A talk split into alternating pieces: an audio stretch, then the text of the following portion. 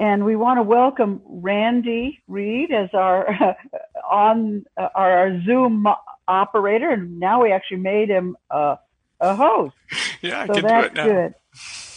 Okay, um, I'm really actually pleased we do have time for this next portion. If Steve and Patrick would get ready, uh, this is, as you know, a project dear to my heart, and it's actually we've had we've seen Patrick in the exhibit hall, and he's been in the hotel room with prototypes, cut down little treadmills set up on the backs of chairs, and stuff like that. It is a thrill to actually welcome Patrick Netter, the founder and CEO of On the Move, to join Steve Bauer, our board member, who um, has is our uh, going to be our top uh, representative for On the Move when we get this thing going. And so, welcome, welcome, Patrick and Steve. I'm going to let the two of you take it away. Okay, thank you, Judy, and uh, greetings to everybody. This is really amazing this uh, way this convention has worked out. I know a couple years ago people were saying it couldn't be done, and, and the fact that we're one of the first uh, ACB affiliates to actually do some voting and uh, makes the glitches all understandable and worthwhile. But um, thanks to everyone who's here. Um, one of the things that we can't do at the virtual convention is actually have the face-to-face contact, and sometimes that's the the cool thing. And we're going to do some of that tonight with our our happy hour, but sometimes the best parts of a convention are just what goes on, you know, in the in the happy hours afterwards or in, you know, various places that people are gathering.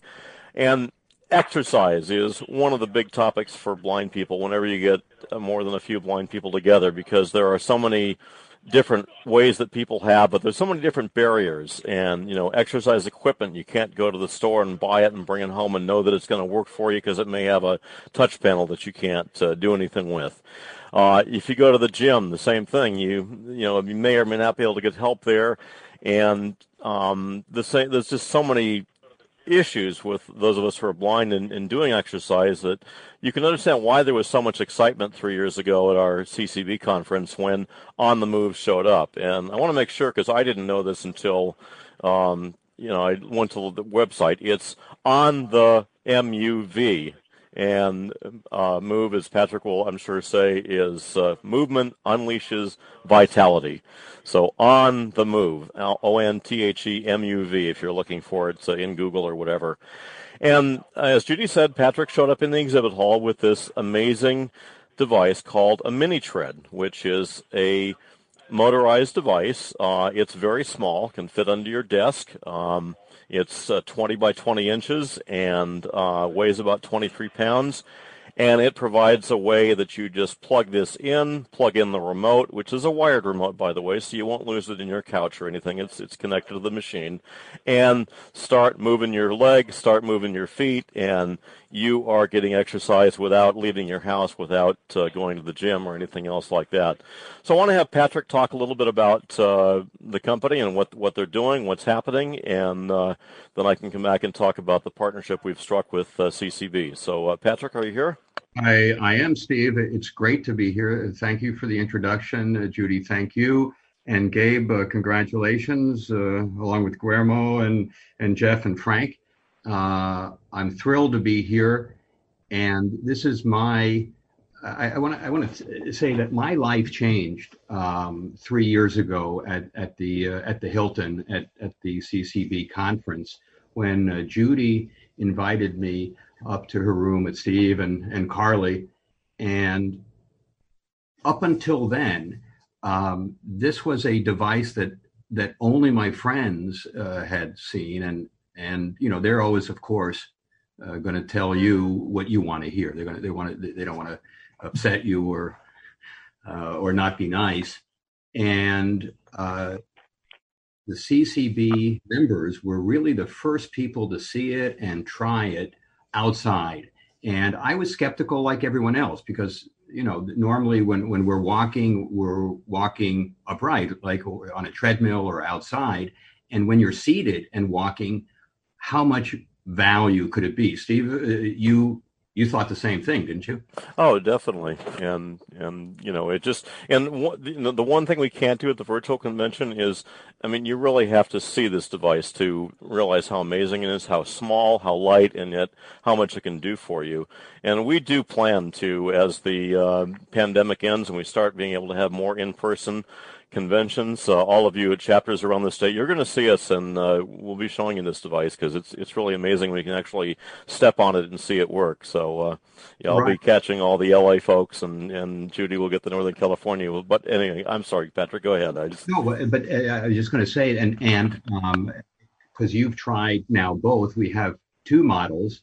Uh, thanks to our team, we came up not with not only with the motorized, which is small, it's quiet, it's easy to use, and, and you can change speed from super slow, from under a half a mile an hour at 0.3 miles an hour. Really, anyone can do that up to 3.1, which is a, a pretty fast clip. But we now have a non uh, motorized, a, a sit non-motorized sit mill uh, that's the same size. It's and it's only 13 pounds, and it's uh, only 40% of the price. It's it's under it's under $200. So um, for some people, it, it, it is affordable. And um, by the way, uh, Steve, should we talk about price now or? Uh...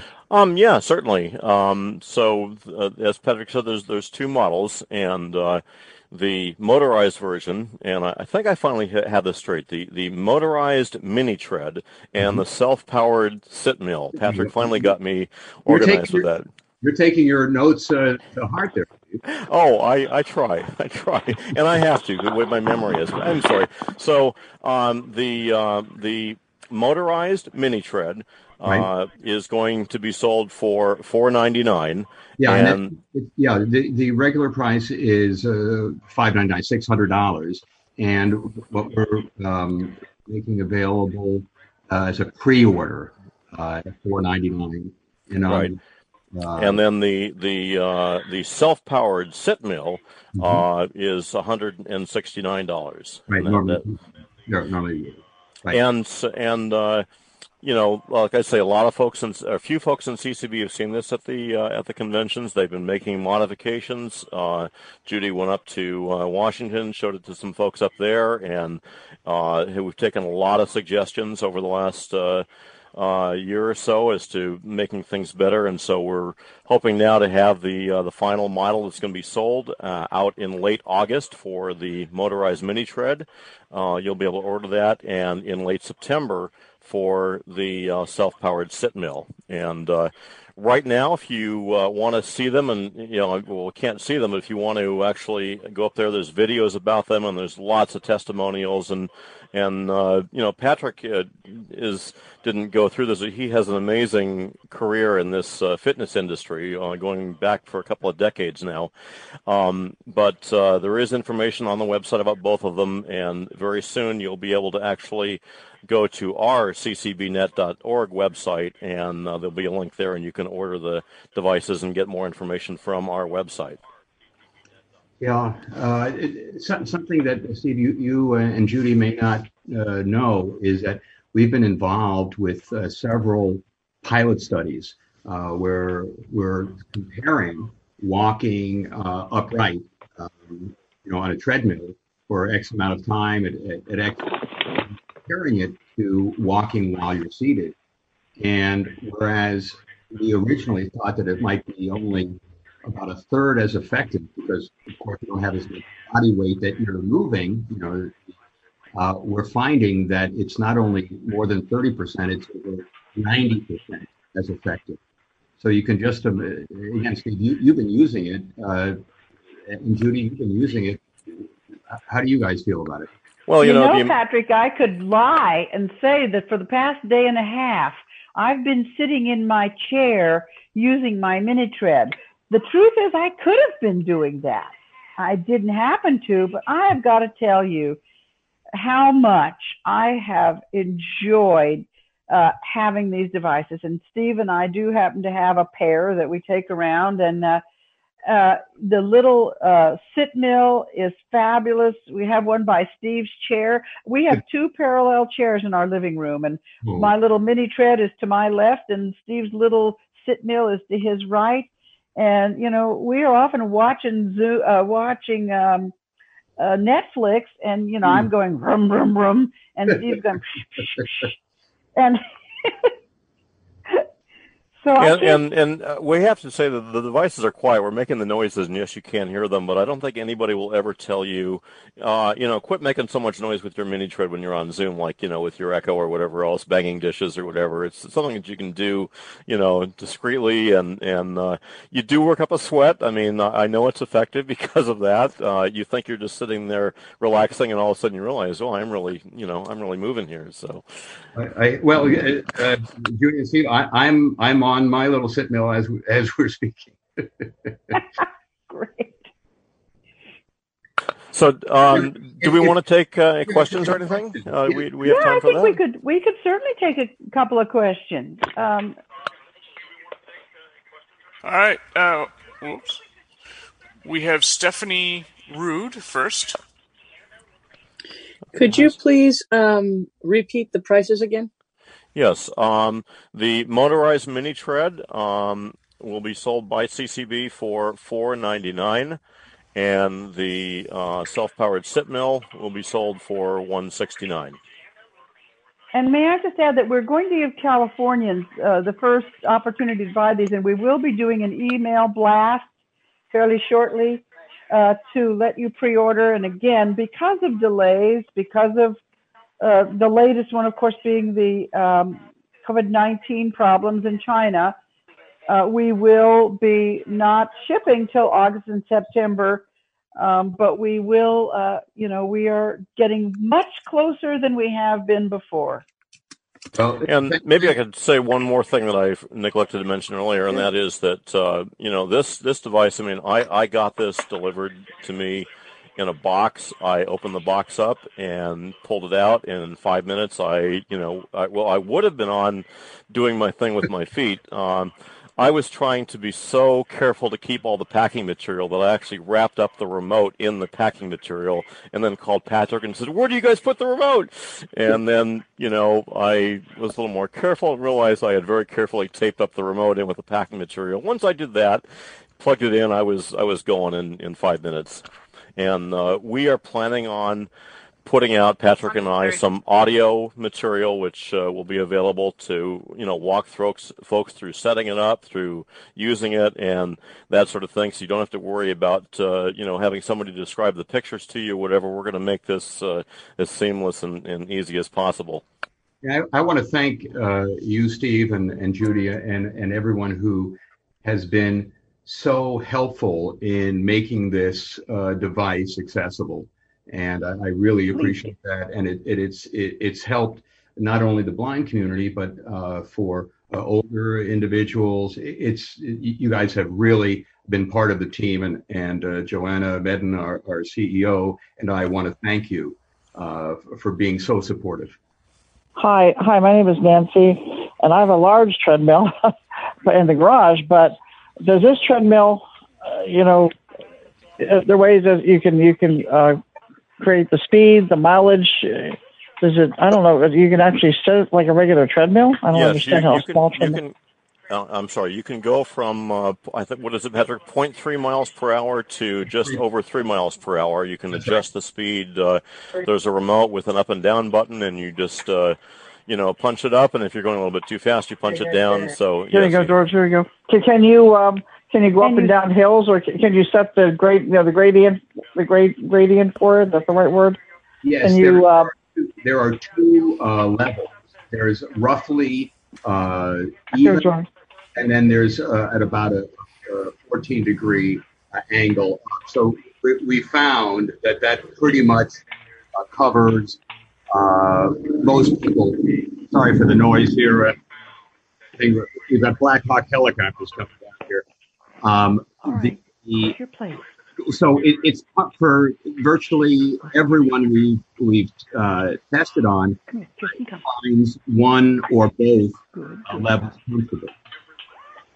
Now, and that's that's on the motorized. On the on, on the self-powered sit mill, it's one uh, it's one angle, but again, we find hopefully everybody uh, is comfortable at that angle. I've got her seat. Okay. Uh, next up is uh, EP. Hello. There, Hello. Hello? There, Yeah. there. Hi, EP. Go ahead. Go ahead. Um, I was wondering on the um, on the mechanical one, how you change your speed. It's totally up to you. It's self-powered, meaning uh, whatever No, speed she, you can yeah, go sorry. super slowly or as fast as you want, and you can go forward and backwards on that one. Uh, on the motorized i- is one direction. On the self-powered, you can go both ways, and it's totally self-powered, meaning you control how fast or slow you go. Make sense? In other words, there's no remote for the self-powered one. It's you just put it under your feet and it you it goes as fast as you want it to, and it's it's a it's totally mechanical, uh, and it's very very good. It's it's a very very good little, and you can pick them up uh, pick them up with one hand. The little one I pick up all the Yeah. time with just one hand move, and and the motorized one you can tuck in a corner because it's you know 20 inches tall. You can just pretty much tuck it anywhere and move it from room to room or your computer to your chair. Uh, very, very portable. Okay. I think we have time for one more question. Okay. That is uh, Peter Pardini. Go ahead, Peter. Thank you. What's the weight of the two uh, units, and what is their basically size in inches? Um, the size of the uh, mini tread, the motorized device, is uh, 20 by 20 inches, and it's 23 pounds. And Patrick, do you have the uh, dimension? I'm looking for the Yeah, dimensions of the other one Yeah, here. and the self-powered sit mill is is also uh, 20 by 20, and it's only 13, one three. So uh, even though Judy uh, is now a power lifter and Arnold Schwarzenegger's uh, stronger sister, but no, most people can carry the uh, they can carry both, but certainly the self-powered. Thank you.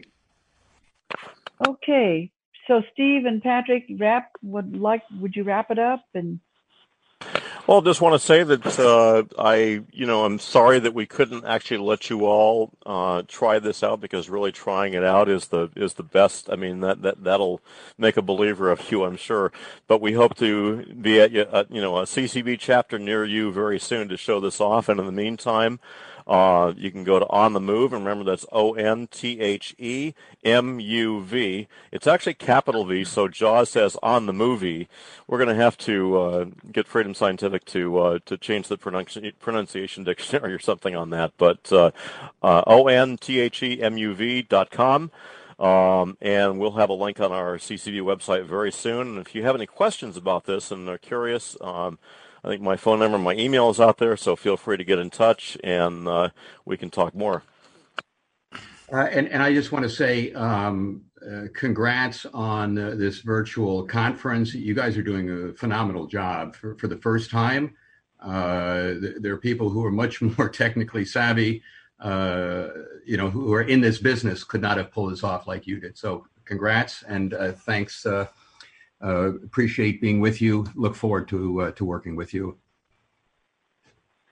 thank you so much for this presentation. And of course, you know how proud this makes me. I, I really feel this is uh, something I so dear to my heart. And so thank you again.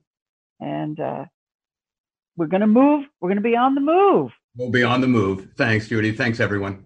Have a great rest of the conference. All right, we are ready for the reading and approval of the 2019 conference and convention minutes with the person who has been going back and forth between participants and panelists, and she's ready. We're ready for you, Linda. Um, yes, here I am. can you hear, can you hear me? Yes. Oh, good. Okay. Now, little disclaimer, folks. Um, I'm reading this off the Braille Sense. I'm not the most fluent Braille reader. These are not my minutes. Thank you, artists, for for creating them originally. But here we go. And uh, if you guys need to take a little nap, during this time, well, I understand. Okay, so the meeting occurred on June 6, 2019, and the agenda number one was roll call and reading of the agenda.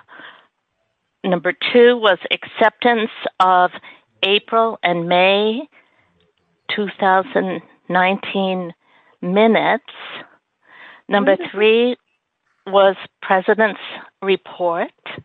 Number four, Budget and Finance Committee report. Number five was Treasurer's report. Number six, Convention 2020 update. You'll love this. Number seven was report from the working group on the membership information policy, uh, information privacy policy, sorry. And number eight was other business. Number nine, hearing of the public. Um, so. Linda, you, do you have the right minutes? You'll see that I do. That Okay. the June Oh, oh. sixth is uh, when our convention was held. Okay. Oh, I'm sorry, Linda. This this sounds this is this is Gabe. This sounds to me like the um, agenda of the pre-convention board meeting, not the not Well, the business that- meeting. That's what I was sent um, pre-convention board meeting. Um, I also didn't realize that. Um, yeah, so the business meeting is the Sunday one, right? Yes. It's we have Yeah, some well, items okay. from Friday. Well, there we should have be a few business from Friday portions. night because of election. Yeah, yeah. You know, um, uh, when artists asked Nicole for the minutes, she only had the minutes for 2018. Uh, A little, there was a little back and forth between the two of them that I was read in on. Um, so there was no one ever sent me any minutes for. And also, I'm going to need to know what minutes I need to be keeping for this one, since uh, so there's a good deal of confusion here. So shall I not read these?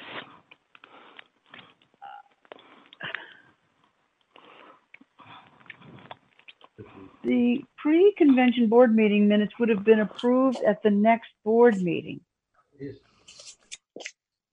So I think we need to uh, deal with the reading of the 2019 minutes. We, we need to postpone that. So we will need to search for the 2019 business meeting minutes. Yes. And Artists read them. Provide us with, yes. Yeah, and artists and okay. Hmm. Um, Um, these are kind of interesting minutes, though. do you, do you think, um, Gabe, is, am I, would you agree that this is probably the best way to do it? Because these are not appropriate minutes. I I would agree. You're you're right. These are not uh, appropriate minutes for this meeting. Um, So at this point, there's because really they, it doesn't sound do. like they it doesn't sound like they covered the actual convention business. So, um, yeah. So unfortunately, there's really not anything we can do at this point. Well, we, I mean, there was a report of the um, the convention, you know, convention update for 2020 about having one. Linda, but Linda, what we need are things like election results, uh, Oh, the treasurer's okay, okay, okay, Yeah. okay. Is that, You guys, all right. Uh, in other words, if that isn't in what you've got, then you don't Nope. have the right minutes. okay. Okay. Thank you, everyone. Thank you, And Linda. Linda, and we're sorry. Linda, I'm I'm I'm willing to work with you and artists to to both find out what happened to the 2019 minutes, um, their business, their convention minutes, as well as whatever questions you have about minutes from yesterday and today. Um, yeah, I'm We sure can- that'll be our work going forward. Thank you. Yeah, we can talk about that offline and, and get that all straightened out. Thank you, Linda. And, you know, let me just say publicly what a magnificent job Linda has done in her first year as a secretary to keep our, our board minutes. They have been really outstanding minutes. We think, and I know when Linda comes to report next year, the 2020 meeting minutes, she will continue her stellar job. All right, Lisa, it's time for our treasurer's report from Lisa Thomas. Okay. Um, so what I'm going to be reading is um, a financial report on all CDs, brokerage, and checking accounts as of May 31st, 2020. Um, Judy and Gabe and I decided that we will have next month at our regularly scheduled board meeting a budget analysis since it will be at a mid-year point and will give us some good numbers to go off of. So first off, we have our FISN investment account, Menino Scholarship, which is restricted. Statement is May 1 through May 30, 2020. The interest for money markets is 0.01%. Current period balance $45,010.04. Zero additions and withdrawals. Taxable income for this period is 13 cents. Zero taxes, fees, and other expenses. Change in investment value is $364.79. Ending value as of 5/30/20 is $45,374.96. The net income for this period is 13 cents. Interest year to date, $2.22. This is a fully matured account and is current and at all cash value. Our CCB scholarship checking account for the period May 1 through 31, 2020. Beginning balance $4,890.76. Deposits and other credits zero.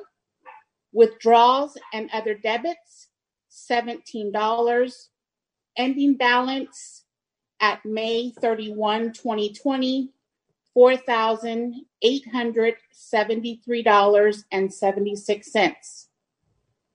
The CCB Scholarship Savings Account for period May 1 through 31, 2020. The annual percentage yield earned this period is 0.3%. Beginning balance $480.99. Zero deposits and additions. At 529 2020, interest payment of one cent. Ending balance $481. Interest earned this period, one cent. Interest year to date, two cents. The CCB Newel Perry Endowment Trust from Morgan Stanley, restricted funds.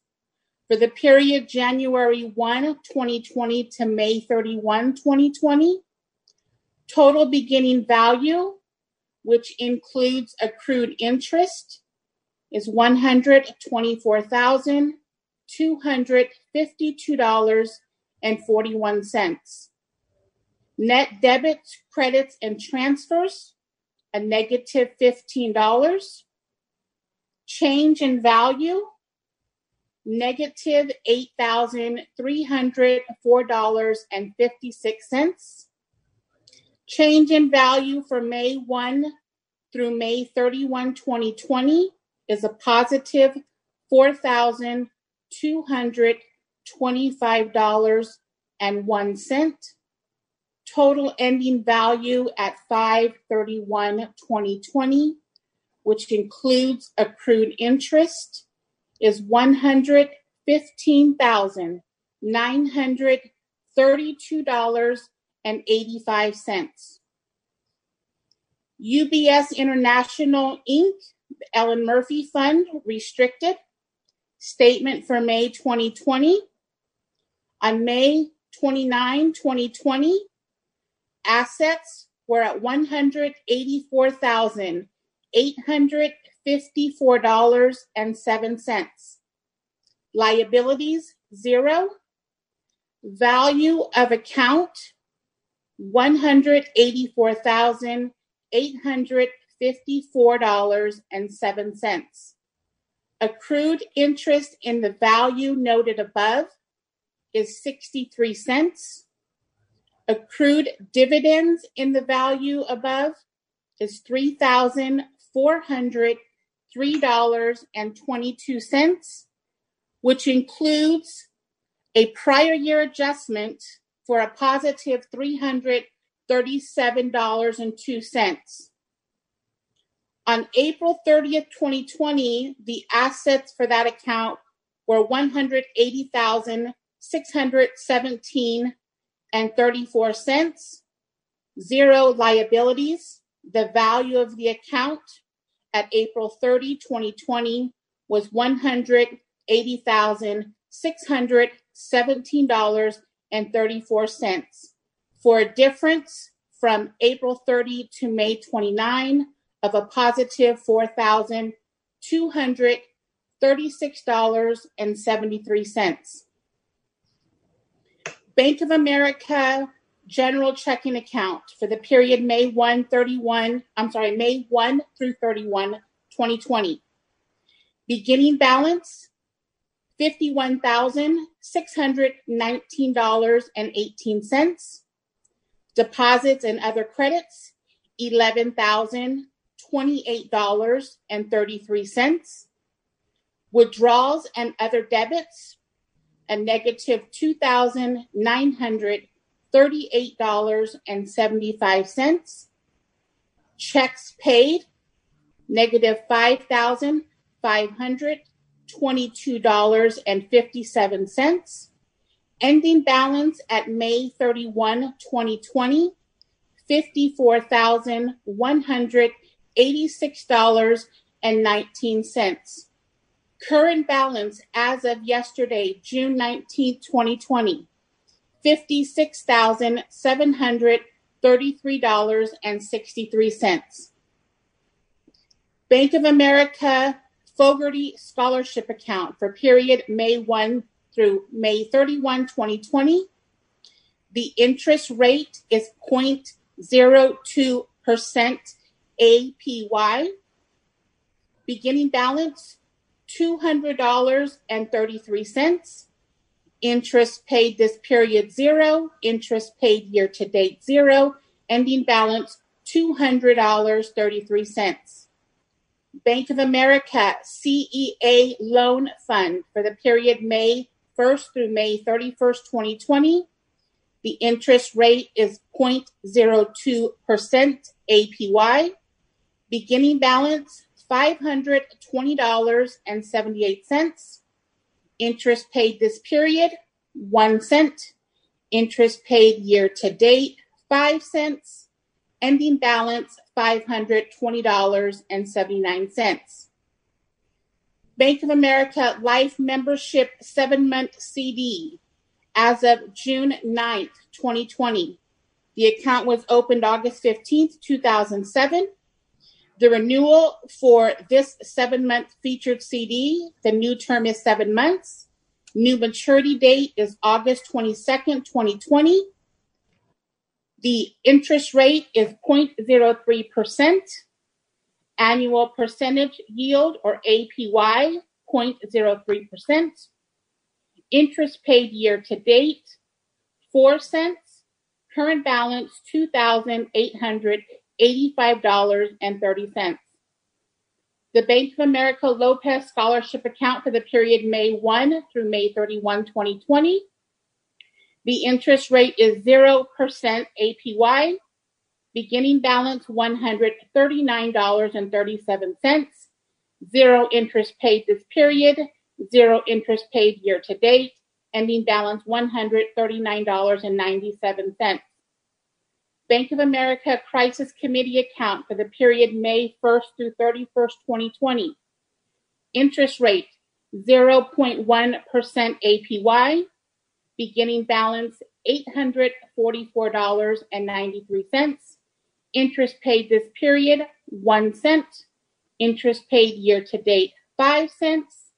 Ending balance is $844.94. And that concludes the financial report for Convention 2020.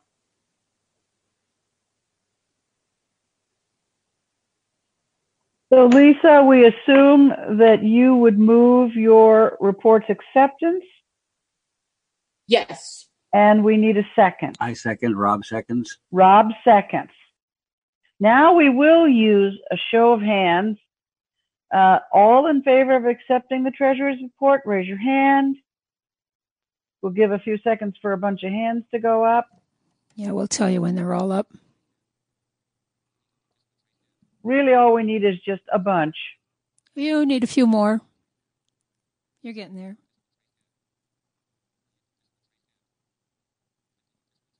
You have 44 now. 51. 50. Uh, okay. Maybe maybe it would be good to just run through a reminder that if you're on the phone, you can raise your hand with star 9. I know people have been doing it all day, but star nine, it's alt, uh, alt was it alt Y on the computer? Option is option Y on a Mac? And if you're participating on the Zoom, You are now above half. You're you're above 50% now. Okay. You know what? That's great. And what we're going to now do is lower everybody's hands. Okay. So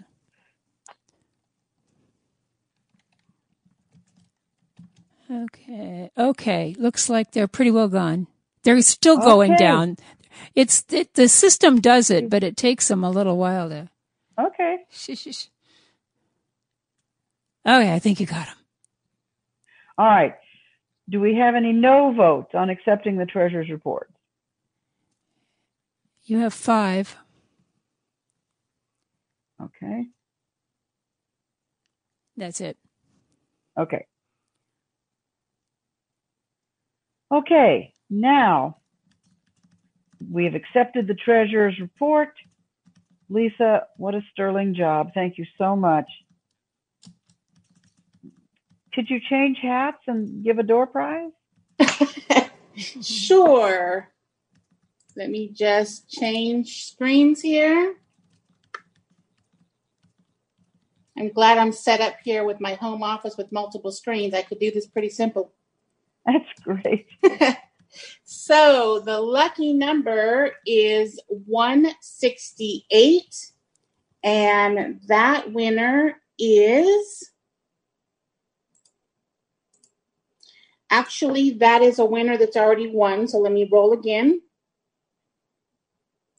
The new number is 82, and that's Joni Patchy. Yay! Woohoo! Hey, Okay. Johnny. All right. And Lisa, next time I come after the um, res- after we do resolutions, I'm going to ask you to read the list of chapters and affiliates who made those donations. So if you could be getting that ready. Sure. Okay. So it is now time for the second reading of and now discussion and voting on bylaws amendments. And I'm going to turn it over to Sarah Harris and David Jackson, the co-chairs of our bylaws committee. And I think we may need to get David unmuted. Well, Because I don't think he came in on the panelist. he can raise his hand. Yes. Yeah.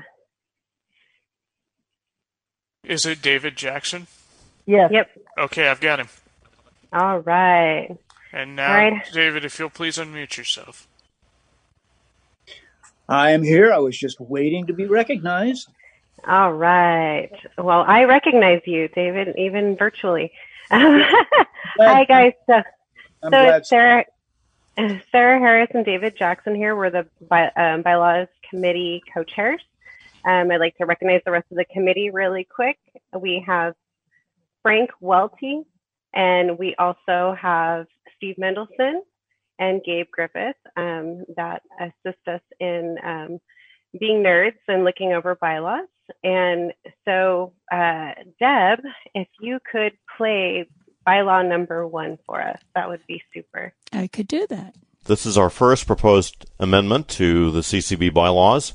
Current language, Section 5.5.7. For removal of an officer or director, a three-fourths voice vote, except that no vote shall take place without the officer or director being given the opportunity to offer a defense. Proposed change, remove voice vote. New language, Section 5.5.7. For removal of an officer or director, three-fourths, except that no vote shall take place without the officer or director being given the opportunity to offer a defense. That is the proposed amendment. All right. And um, the committee does recommend a do pass, but I'd like to know if there's any discussion. Do we see any raised hands? Hi, Go for um, this this is Lori Kastner, and I'm confused by the wording.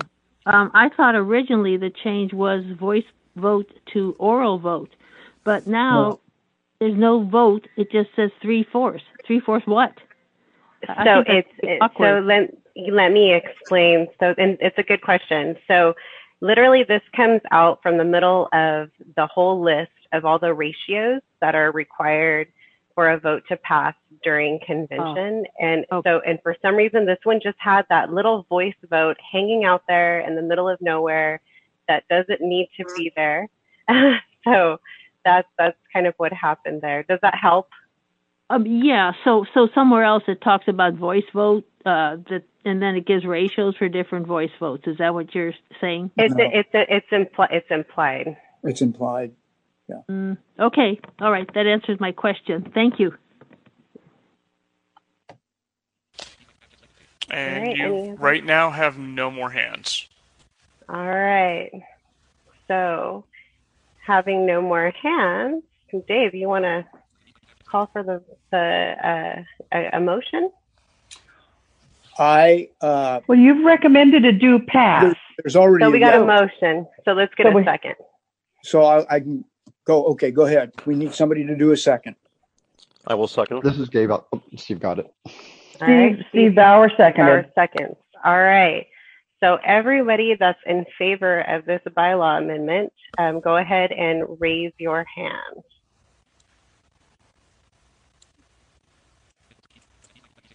You have 26, 39, 44. Whoops. Oh, you have 50. How many do you need?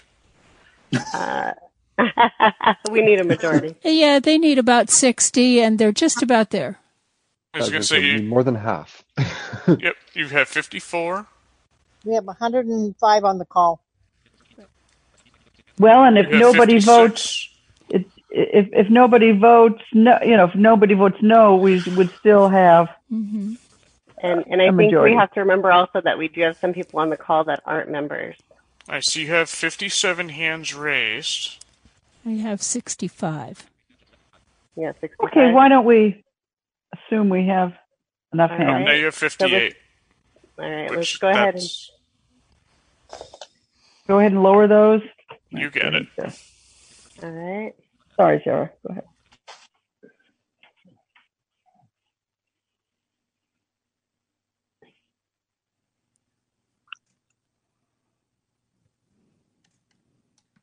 There it goes.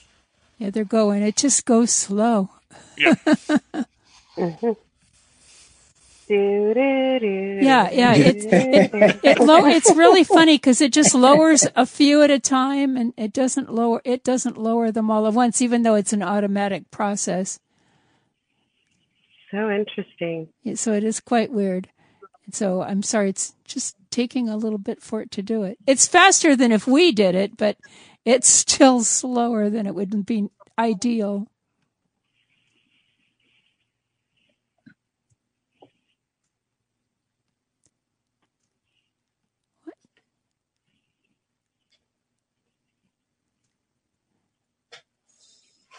Okay, I think you got him. All right. So anyone opposed, now go ahead and raise your hand.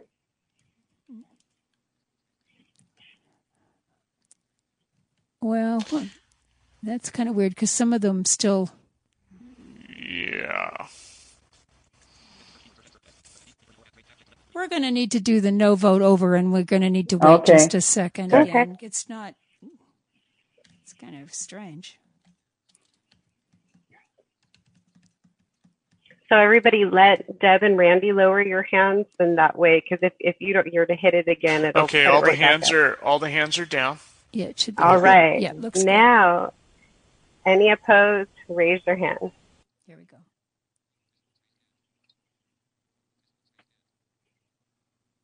Three. Three. All right. So any, up- so we can lower those three, and then any abstentions. Just a minute.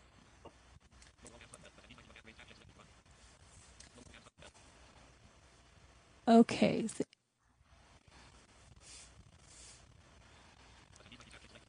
Okay, they're down. Yeah.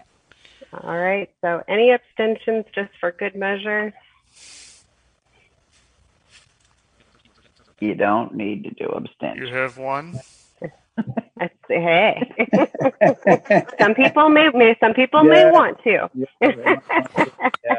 They don't get hand is gone. Yeah.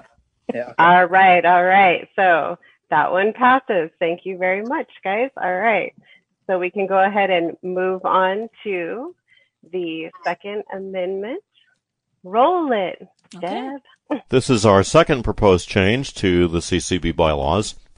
Current language, section 6.3.2. Candidates interested in running for the board are strongly encouraged to submit a candidate statement no less than 45 days prior to the first day of the convention. All candidates will have up to five minutes at the time of elections to have up to two people speak on their behalf. Proposed change. Insert only candidates who submit a candidate statement will be eligible to participate in a candidate's forum. Slight rewrite to the last sentence for clarity. New language. Section 6.3.2.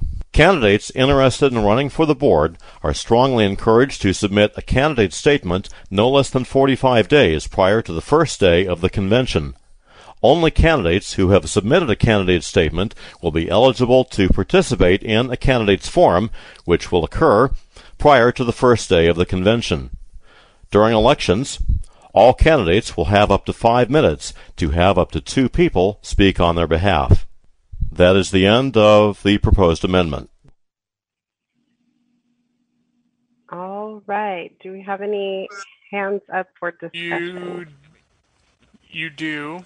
Um, the first one is Sheila Hushman, and uh, if you are now able to unmute yourself and talk.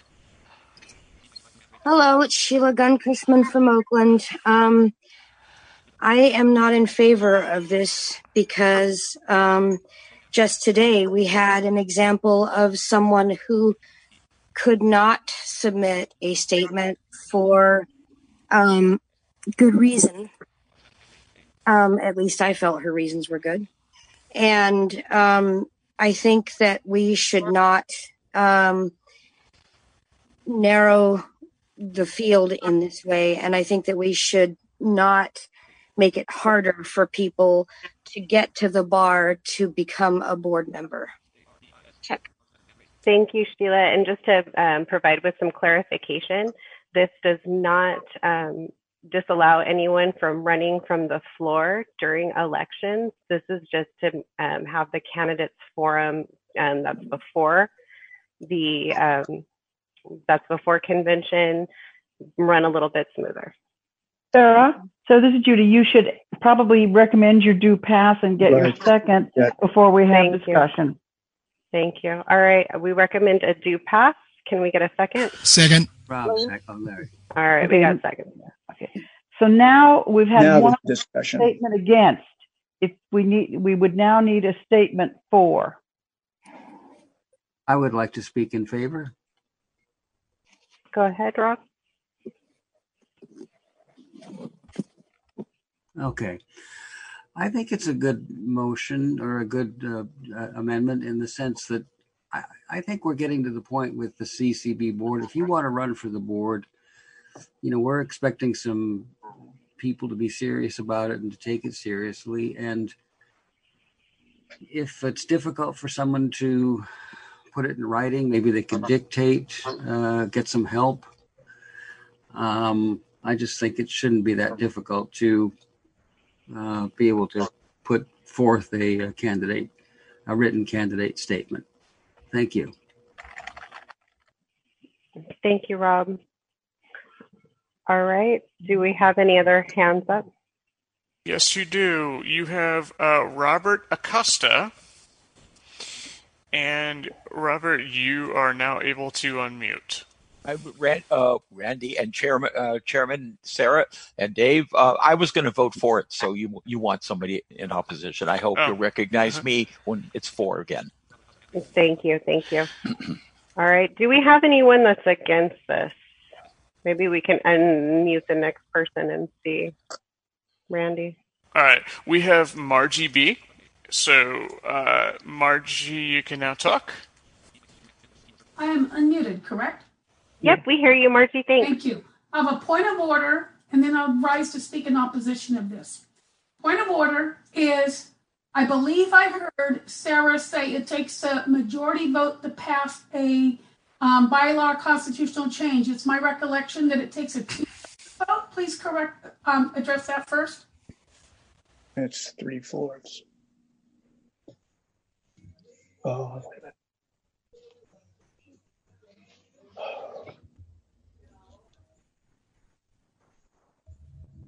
If it was three fourths, we had that many. Yeah, we, did have three fourths, and I apologize for that. I'm like reading three things at one time, so I apologize for that. Okay, that's okay. Um, Gabe, will you be timekeeping here? We want to make sure I don't know where. Uh, yeah, give me a second. I guess we, 'cause And, we and don't, just we for do the just for the minute- record, I just for the record, I believe a bylaws amendment is two thirds, I think so too. It's not. which we which we definitely had on the last Which vote. we had. Mhm. But give me one second. I should have had you start timekeeping at the beginning because let's not worry about timekeeping, Gabe. We, I think we'll be under our 20 minutes. Okay. So Okay. Margie, go ahead with your, I've got this t- time keeping ready anyway. Okay. Margie accidentally clicked the mute button on you, but you can unmute again. Am I here? Yes, you're Yes. Okay, thank you. I rise this, this amendment. Uh, Hang on, sorry, I didn't want Jaws to speak. There are a number of our members in this organization, including myself, that deals with health conditions. And at any one time, that health condition can come up and we cannot submit for one reason.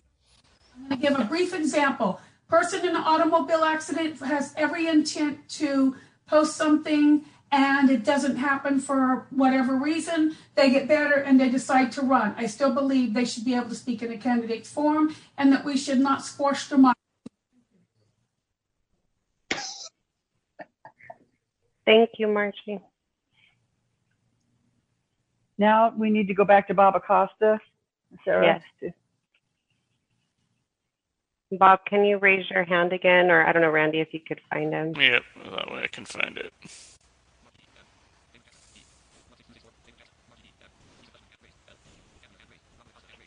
Okay, I have him. Okay, Robert, you are now able to unmute and talk. Can you hear me? Yes. Thank you. I'm speaking, and here's the guy last year who fought this and believed that yes, candidates should have a right to run for the floor. Never mind the statement or anything. Uh, that's why I slipped in the word encouraged. Some states do mandatory. I'm against that.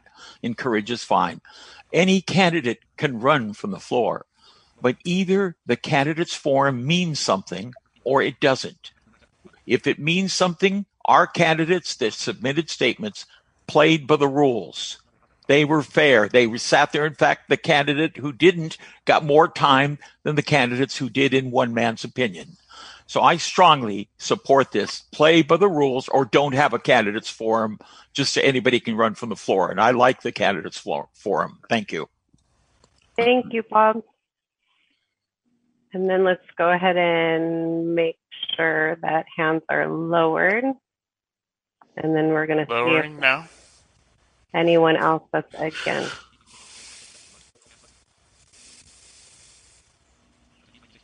Okay, all your hands are down. All right. Anyone else against? Please raise your hand. Okay, we have uh, Lisa Cushman. And Lisa, you can now talk. I'm um, just getting it, just getting control of Zoom here.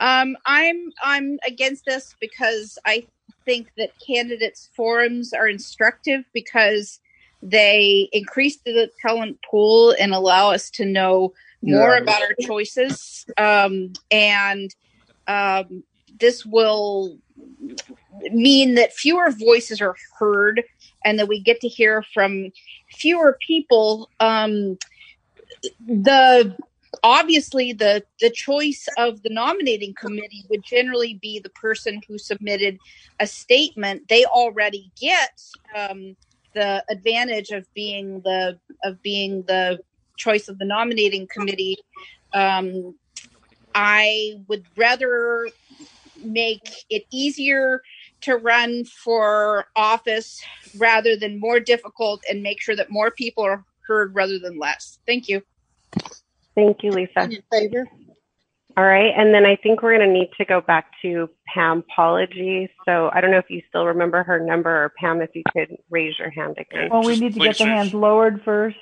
Yeah. Okay, the hands are lowering. Arlene in favor? Um, we have to, we're recognizing Pam from earlier, Charlene, but thank you. And after Pam, uh, we will end this debate period. Thank you, Judy. Am I unmuted? Yes, you are, Pam. Okay, thank you very much. I didn't hear it say it. Um, a couple of things. First of all, I have a concern because if a party is not able to create a candidate's uh, statement to be submitted for the candidates forum, I'm concer- concerned about how healthy they're going to be to fulfill their um, responsibilities on the board.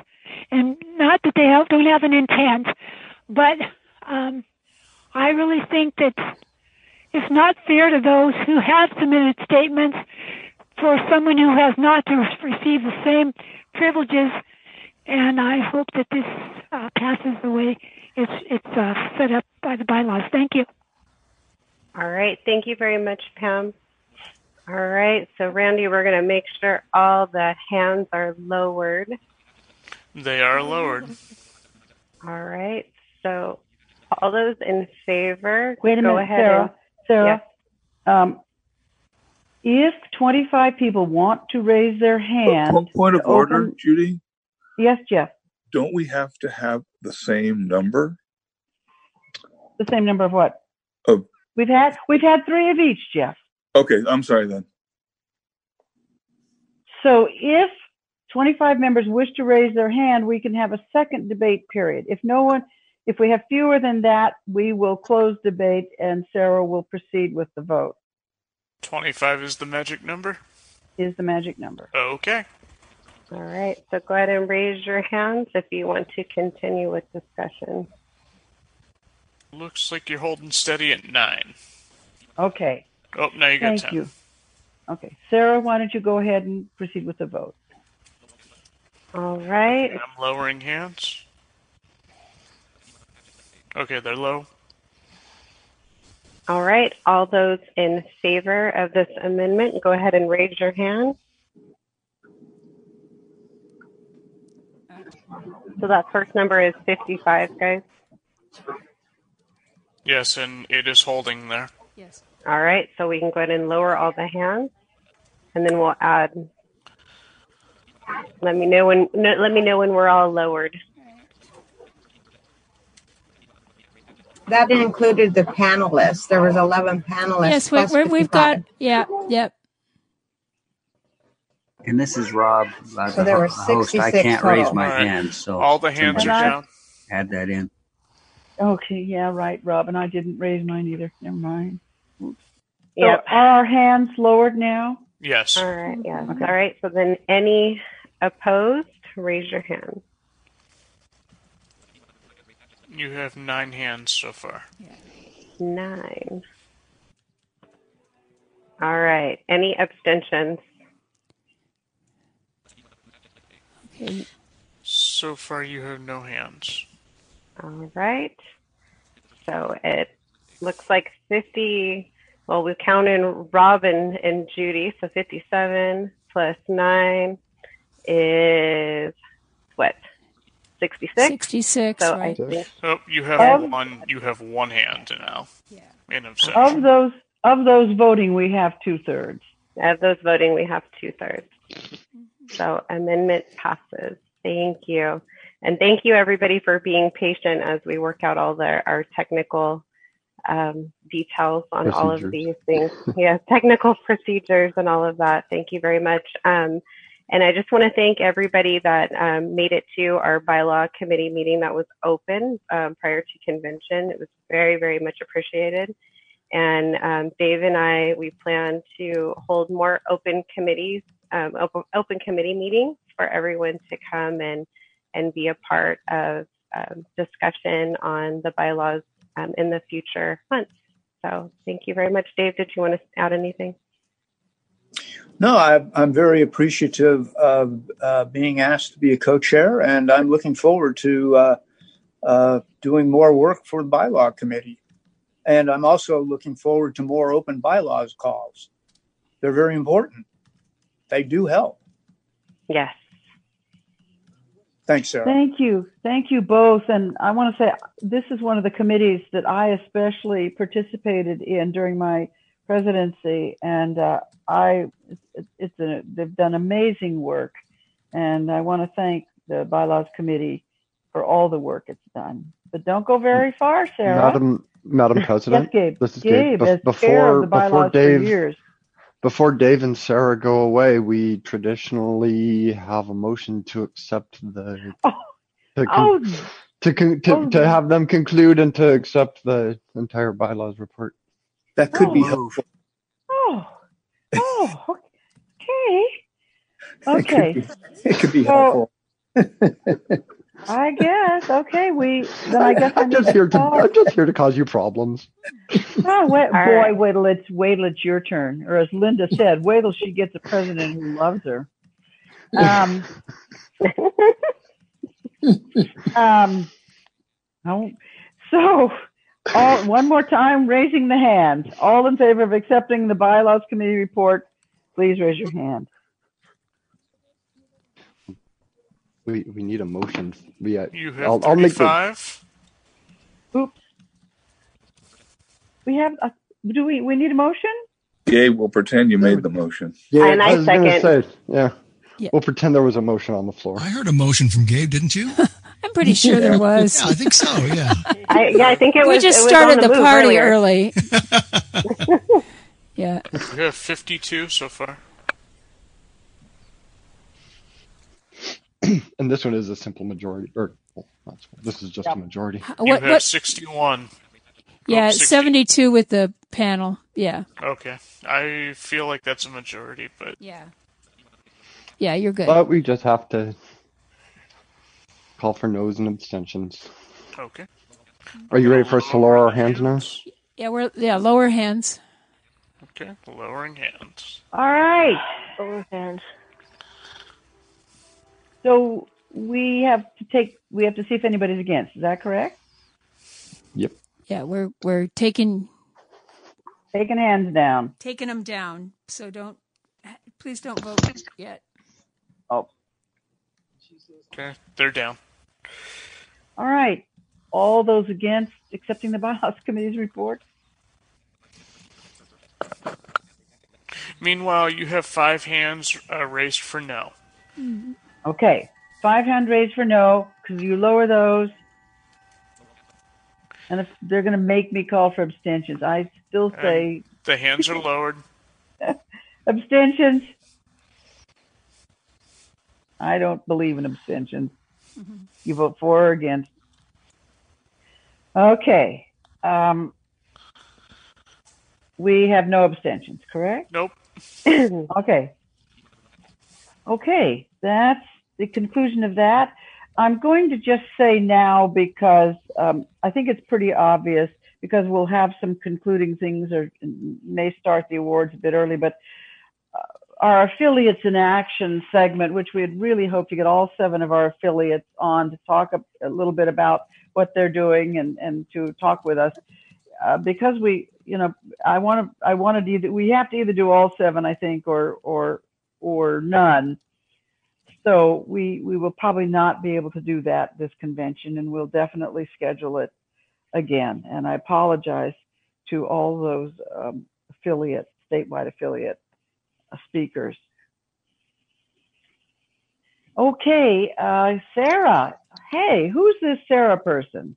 I Sarah don't and- know. Sarah and Jeff are co-chairs of our hardworking resolutions committee. So take it away. All right, Jeff, go for it. Well, uh, we have three resolutions to present today, uh, and we'll try to get to them quickly. We're going to have our great reader, Steve Bauer, who is one of our members, uh, read the resolutions. And I guess I'll take the first one if there's debate, and then Sarah can take the last two. So, Sounds Steve, like if a you have it up. Well, actually, um, it's it's recorded. I've so got Jeff it has over here. Oh, we got them recorded. Yeah. That's right. So are you ready for All the better. resolution one then? Is that correct? Yes. Resolution one, Deb. All right, here we go. This is Resolution 2020-01, Non-Vocational Services for Persons with Vision Loss, submitted by Jeff Thom. Whereas the Federal Work Incentive Opportunity Act, WIOA, regulations preclude states from expending funds for services to rehabilitation clients who do not have an employment goal.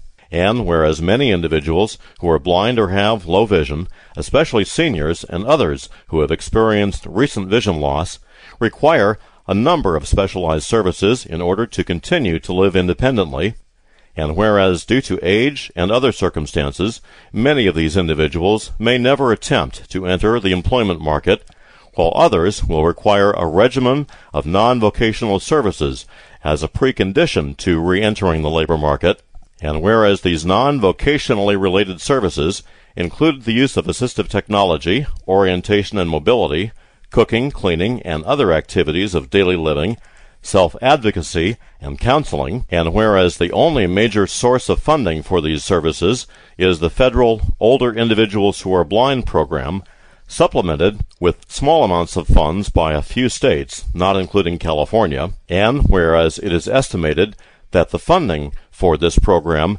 meets less than 3% of the national need for such services, and whereas the importance of these services in enabling people with vision loss to remain independent and avoid institutionalization has been heightened by the challenges faced during the COVID-19 pandemic, and whereas people with other disabilities receive home and community-based services under the Older Americans Act, state Medicaid programs, and under the federal Medicare program, and whereas specialized services for persons who are blind or have low vision have never been funded as home and community based services under any of these programs, and where it is long past time to incorporate the funding for specialized services for people with low vision into Medicare, Medicaid, and the Older Americans Act in order to begin to address the ever increasing unmet need for these services.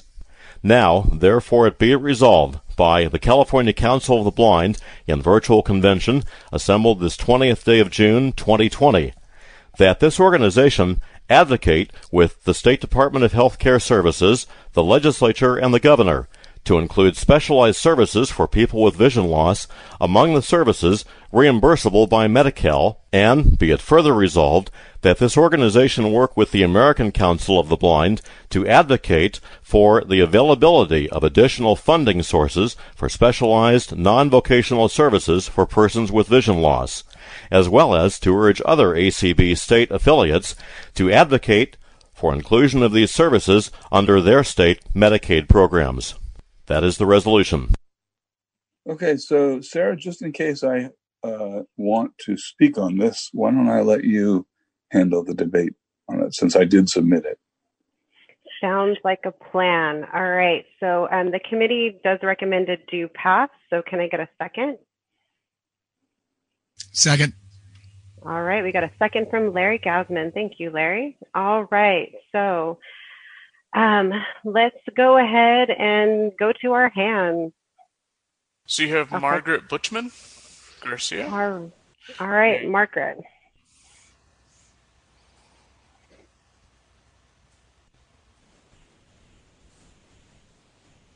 Does she just need to unmute? Ye- oh, nope. I. There it is. They just need to unmute themselves. Uh, are you? Am I okay now? Yes, you Yep, are. There you are, Margaret. Okay, thanks. I'm there talking away, and you can't hear me. I just wanted to bring up a point that I'm not sure if it's appropriate to add to this resolution or not, and you guys can be the best judge of that. Just because I do work at a center that has OIB funding and it's very limited, I do very much agree with that. I know do know that right now we can provide Medicaid uh, through, you know, get reimbursed from Medicare and Medicaid, but it has to be through an occupational therapist. And that's like, we can't afford to hire a person at that level. So I'm wondering if something needs to be added to this that it doesn't have to be this professional certified master degree person that provides the services in order for this to happen to our older individuals. Um, could we could we put in that uh, an amendment in the clause about fund that we don't get funding under Medicare and Medicaid are, are uh, seldom funded? Could, could that sort of otherwise it would be a very complicated clause, and, and hardly anybody does employ occupational therapists on their staffs in, in our agencies. right. So would that satisfy your concern, Margaret? I mean, I see where you're coming from. Yeah, I, I think so. I, I would love to see us be able to get reimbursed for all the things we do because we only get $35,000 a year to serve about, you know, 120 people. and it's way not enough, but we can't be reimbursed because we don't have occupational therapists on our staff. So I don't know if there's a way that that, yeah, I just thought I'd bring that up. Yeah, that's fine. Thank you. Appreciate that. We'll make an amendment to cover that wording. Yes. Okay. Uh, did you want another hand? Yes. Okay. You have Don Queen, and Don can now talk. Hello, Mr. Don Okay. Queen. Yes, can you hear me? We can. Yes, I would like to speak. Well, I have some serious questions on this. We've had specialized services because the other agencies never really understood the special needs of blind persons, and I was on the I did was on the uh, grant committee several times for approval of the program, and they uh, there isn't enough money there. There needs to be more, but I'm not sure that Medicare is going to give you much money. They've cut their funding. They haven't cut their funding, but they don't. al- You, if you go to Medi-Cal or Medicare, you're on a second tier of low-paid uh, practitioners or teaching institutions, and the, the uh, senior blind programs do seem to have a bit more money, but uh, I, I really think that we better be careful about losing our identity and the specialized services that blind persons do need. So, Don, let me address that. Um, you're absolutely right. We need to have our services funded. Not, we can't, we don't want to change who provides the services. We don't want to change what the services are. But in point of fact, the OIB program is not going to get more funding. And we have to do more to search for in every nook and cranny to find ways to subcontract for the provision of the services that our folks need. And the only way to do that is to go for Medicaid waivers or to latch on to, you know, other types of funding, whether it's under the Older Americans Act or wherever. We there's been a lot of reasons why we said, oh, we don't want to play in their in their playing field, but we really have to. We, you know, we're not going to. Three million dollars for the state of California is like chunk change, and it's time we uh, abandon the strategy of putting our heads in the sand and look for other funding. So I, I, I understand your concern, but we have to have more money. I think we need to require some sort of specialization like we used to in the welfare department, where if you had over so many blind persons, you had a specialized counselor or a specialized caseload. And we lost all that when it went to SSI. But uh, all those special provisions were lost that we had. So I think we need to be very careful that when they adopt programs that they require some type of thing. And I don't think the I don't know what good the master's degree does at all, but uh, we didn't require we required a master's, but not a, a occupational therapist. We had uh, there's specialized graduate programs in the field of blindness. So, Don, in Montana, did you know that uh, O and M services are funded through Medicaid? I wondered. In Louisiana, not Braille is funded through Medicaid. So these things can be done. We just have to get to work on it. Get the eye doctors really don't know when you need it. But an orientation and mobility instructor knows what you need. oh yes, they do, and I have Oh, to oh, okay. pay Thank them you, enough. Don. That's fine. I, but I think we be careful, but and require these special programs in the senior blind programs that they they they make some kind of provision to protect. The, Thank you, Don. Okay. You have Edward Treaston, All right, Ed. and that person can now talk. No, I, I really think we should go ahead and, and pass. This is a good resolution. Thank you, Ed.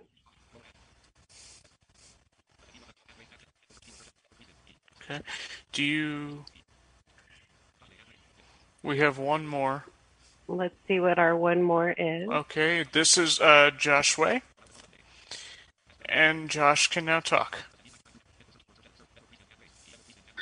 Okay. Um, I just wanted to say that I'm very glad that this resolution is being proposed because I've observed that more and more the Department of Rehabilitation is being fixated on people who are learning how to be educated for business or for work. And this is important, but it's also important that seniors can have access to services they need. For example, I've taught access technology, taught people how to use computer access to connect with their family and stuff. And these are seniors that need these services, and yet now the Department of Rehabilitation is not providing them except to people who can be employed. So I'm glad that we're moving forward on this. Thank you. All right, and Randy, do we have any other hands up? We do not. All right, so Jeff, shall we go ahead and, and do the vote? Good. All right, so on the count of three, all those in favor, raise your hand. you skipped the one, two, three. Well, I was going to say, are you going to count to three so we know what to do? oh, yeah, that's right. One, two, three. Sorry. I was counting to three in my head because I was trying to find my more button. I'm telling you guys. That's okay. They figured out what to do. We're all learning to multitask. Hey, we're, we're equal we're equal opportunists here. We're you know, trying to get to that Yeah. party, you know. It's, well, you know, because guys, my intersections are blondness and blindness. So, you know, forgive me. I like that. That's great. Now, this is Oh, Rob I with a quick you. comment. I noticed that people are lowering their hands fairly quickly, and I'm wondering if they're giving enough time uh, for everything to be counted. So I'm hearing people lowering hands while the vote, you know, while this is is going on. It makes me wonder.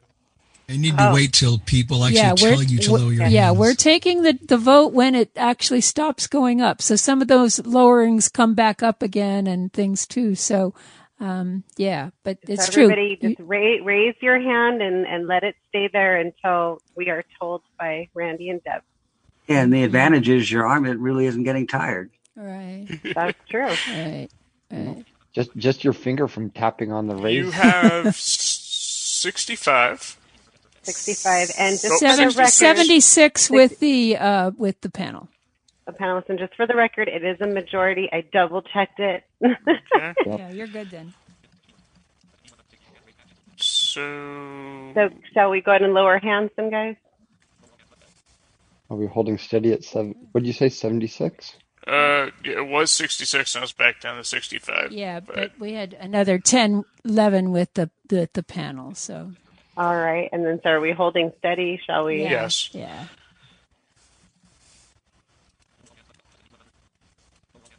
Um, lowering. Oh, excuse me.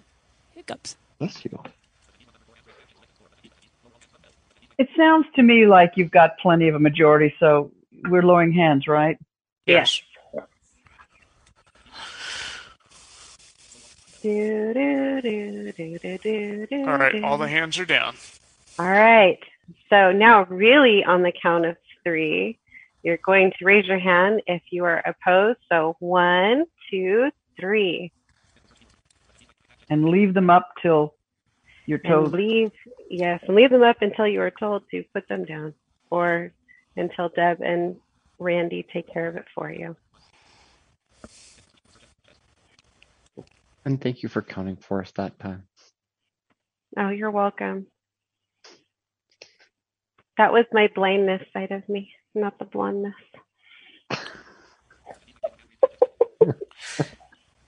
You have one hand raised, and it's holding steady at one. All right. So now let's go ahead and put our one hand down. And for good measure, any abstentions? One, two, three, raise your hand.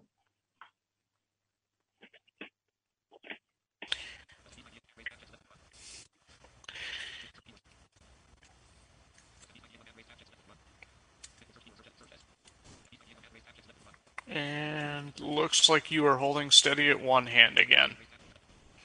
All right. So sounds like we got a pass. So Okay, thank, thank you you from very the much. California Alliance on Aging and Vision Loss. And maybe I'll do resolution two's debate and you can do the third one. So shall we queue up uh, number two, Deb? This is Resolution 2020-02, the safe and accessible navigation of people with disabilities at conference and convention sites, submitted by Bob Acosta. Whereas both state and federal law require places of public accommodation, including hotels, to provide reasonable modifications for guests with disabilities, including those with vision and hearing loss, and whereas since its inception, the California Council of the Blind, CCB, has chosen host hotels throughout the state for its annual conference and convention, and whereas CCB has always sought hotels that are affordable, safe, and accessible for all attendees, and whereas it is essential that CCB ensure that all convention attendees are able to safely navigate the hotel regardless of disability in addition to a vision impairment, including hearing loss. Now, therefore, be it resolved by the California Council of the Blind, in virtual convention assembled this 20th day of June 2020, that this organization instruct its officers, directors, and staff to sign contracts with conference and convention sites who agree to make reasonable modifications in policies, practices, and procedures when the modifications are necessary to meet the safety and access needs of people with vision and other disabilities. And be it further resolved that the Convention Planning Committee include a person who is either blind or has low vision with an accompanying hearing loss or has expertise in hearing loss during the initial hotel tour. That is the resolution. Okay, the committee recommends a do pass and I so move. Do we have Second. anybody who is Second. for this resolution? We have a second, I'm sorry. We do. And the, um, so if we have anybody who is for the resolution, please raise, who wants to talk, please raise your hand. We have Margie B, Okay, Margie. and you can now talk. Oh, I think I'm unmuted. Is that correct? You are. Thank you. Um, I just want to uh, review something. Did it say it's not forcing the convention committee correctly? Correct. It's it's a commitment. Is that accurate? Sorry, you cut out, Margie. Oh no. it's a commitment from the hotel. Is You want us to read is the sufficient? resolve? Is that accurate? Do- Margie, uh, do you have the resolve right in front of you, Sarah? Can you read the? I've, I've got it here if you want me You to. got it. Oh, Okay, that would be much Let's better. read, read, read it. Okay. Um, now, therefore, be it resolved by the California Council of the Blind in uh, virtual convention assembled this 20th day of June 2020 that this organization instruct its officers, directors, and staff to sign contracts with conference and convention sites who agree to make reasonable modifications in policies, practices, and procedures when the modifications are necessary to meet the safety and access needs of people with vision and other disabilities. And be it further resolved that the Convention Planning Committee include a person who is either blind or has low vision with an accompanying hearing loss or who has expertise in hearing loss during the initial hotel tour. Okay, you've heard I- the resolve. Do you want to speak uh, I think for it I'm or in- against it? I think I'm in favor of it. I'm just a little concerned about the lack of teeth in this and might consider a friendly amendment, but I'm not sure how that would be yet.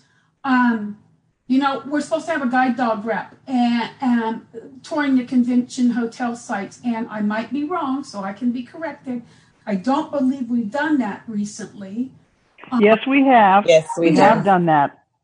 Okay, thank you, Judy, for the correction. I just think it needs a little more teeth, and I'm going to leave it at that. I just I'm concerned about the, you know, hotels will make commitments to get bids, and then if they don't follow through, I guess more teeth in it that if they don't follow through, we will not meet at that hotel again. Bob, would you consider something like that a friendly amendment? I don't have the wording perfectly yet.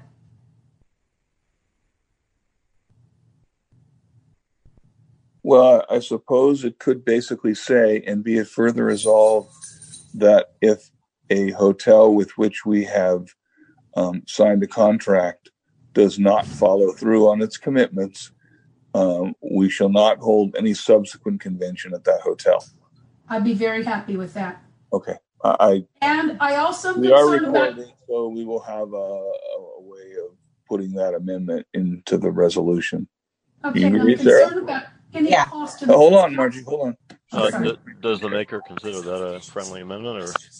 Yeah, Bob, or uh, can we Well, hear from you as to whether that's a friendly amendment? Thank you, Steve. for- technically, this is Gabe. Technically, or with the point of order here, technically, it's the uh, the committee at this point. So it would be you and Sarah as the chairs of the committee that would make the decision as to whether it's a friendly amendment. That's true. Although I would like to um, hear from Bob as to whether I don't want to forge in a, a direction that he doesn't approve of, since it's his resolution. Um, So- so, Bob, if you're Able to raise your hand, and he's Yeah. under Robert Acosta. Jeff, before Bob speaks, I add one more thing. okay, Cost, no additional cost to the CCB. um, okay, so that's the other friendly amendment that you're proposing. As part of that, yeah, at no cost to this, at no additional cost to the CCB. Yes. Well, if we decided not to have a meeting there subsequently, how would there be No. additional cost to the I'm assuming she means that they make they agree to make modifications at no cost to CCB. Correct. Ah. Charlene, a point of, point of question about that. If I'm right, under the ADA, they can't charge us for modifications. They have to, um, anything. Well, but we could They always. do. Madam Chair, can you hear me? So I Yeah, think there- there's Bob. friendly amendment. Bo- Bob, Go ahead, Bob. Okay, uh, I wanted to ask the first one. You're saying, did you say subsequent? In other words, if they said no, we won't do it, but you No. said then we won't come back. Is that what No, you're No, let me let me under let me. Thank Okay, you. so she's offering two amendments. The first. Well, I'm going to hear slowly. Yes, please. Okay, the the first would be that the modifications couldn't be at any cost to us. I'm assuming you. Oh, I agree with that. Okay. The second is we sign the contract. They agree to do these things. We sign the contract, and they don't do them. We have to have the convention, just a sign, contract to sign, but or else we go to court or whatever. So we have the convention, but then we would not have any subsequent convention there if they didn't follow through on what they were supposed to do. That's her amendment. Um, the first one's easy. Second one, uh, there's no punishment because you, we, we, you're saying, okay, we won't come back, and they say, good, don't come back. You know, we're not going to. I, I don't know what to say. I know it belongs to the committee. Uh, I think Margie, some of the teeth have, were taken out. The author always thinks that, you know, and they, but they, a lot of good people worked on it. I'll, I guess I'll leave it to the committee, but I don't think that solves much. If they say no, but you're coming anyway. No, no, no. If they say yes, and then they don't, and then we sign the contract, and then they don't do it. as long as it's listed in the her contract. If it's listed, if you put that clause in the contract that if hey, if you don't do it, we're not coming, we're cancel. I'd like to see you cancel, but I don't think it's practical. So, yes, I'll accept it, but I think you should put the clause in the contract. Okay, that's we understand that that's the view. I'll take All what right. we can get. We want to set poli- We want to start policy here with uh, hard of hearing, and it- this is the beginning. So both of those friendly amendments have been accepted. Um, I, I, I think we're now ready for someone who's opposed. If we have, so anybody who's in favor, please lower your hands.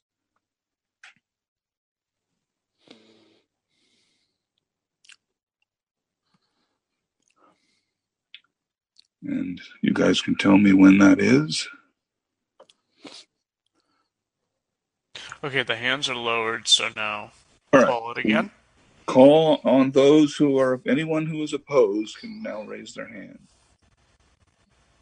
And Jeff, this is Judy. Let me just add in here that we will go with the awards, our wonderful awards celebration, as long as we need to to finish it.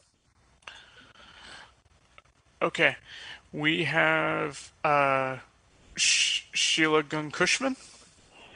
Okay, Sheila? I don't know whether I'm considered as opposed, but if the answer to this question is not what I want to see, then I would be opposed. Um, I have disabilities where I have to not have to deal with stairs. And so I would like, I would like other disabilities other than just hard of hearing to be there. Or I would like to see us be sure to be um, just fully compliant with the Americans with Disabilities Act. And I do understand that we have not um, fought very hard for, in my opinion anyway, um, other disabilities than blindness when, when at our conventions. And so I would like to see that.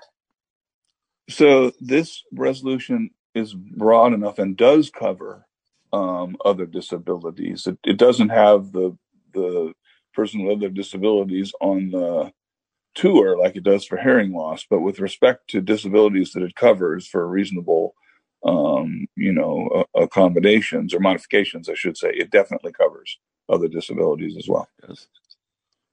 I want to make sure that other disabilities will not be punished if we are in a hotel that doesn't work for us. I just remember the Hyatt in San Jose, and I had just gotten over a broken leg and walking miles and then having to climb flights of stairs because they had no elevator. Okay. Well, this resolution does is broad and covers other disabilities. Anyone else? That now now we're looking for someone in favor. Darlene, Charlene, yes.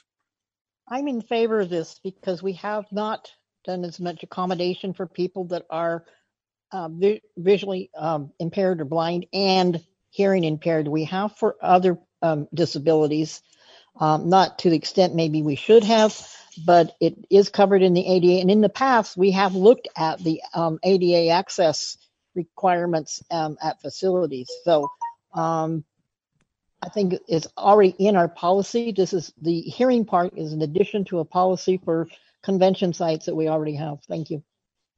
Okay. Are now you still we are. looking? Okay, sorry.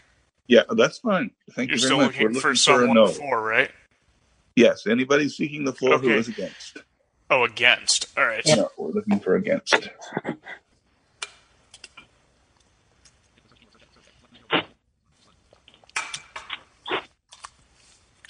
Anybody yet?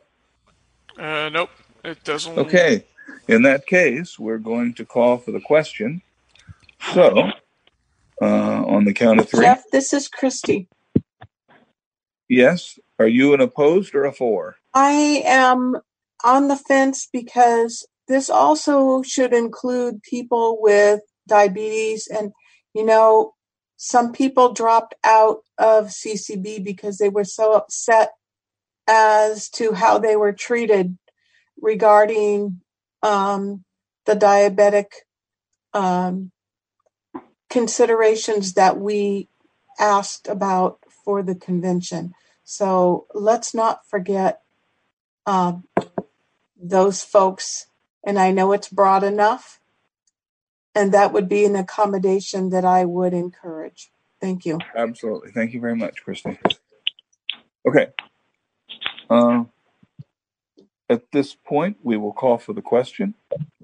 And so, on the count of three, all those in favor of the resolution, raise your hand. One, two, three. Raise your hand. As high as you can. It looks like you have 60 hands so far. Okay. 61. And plus the panelists. I'm I'm Yeah, plus the getting, panelists. I'm getting those. Yeah, I'll get those. I think we've got a pretty good number. Let's go ahead and lower hands. Okay, I have 76. 60. All right. Great.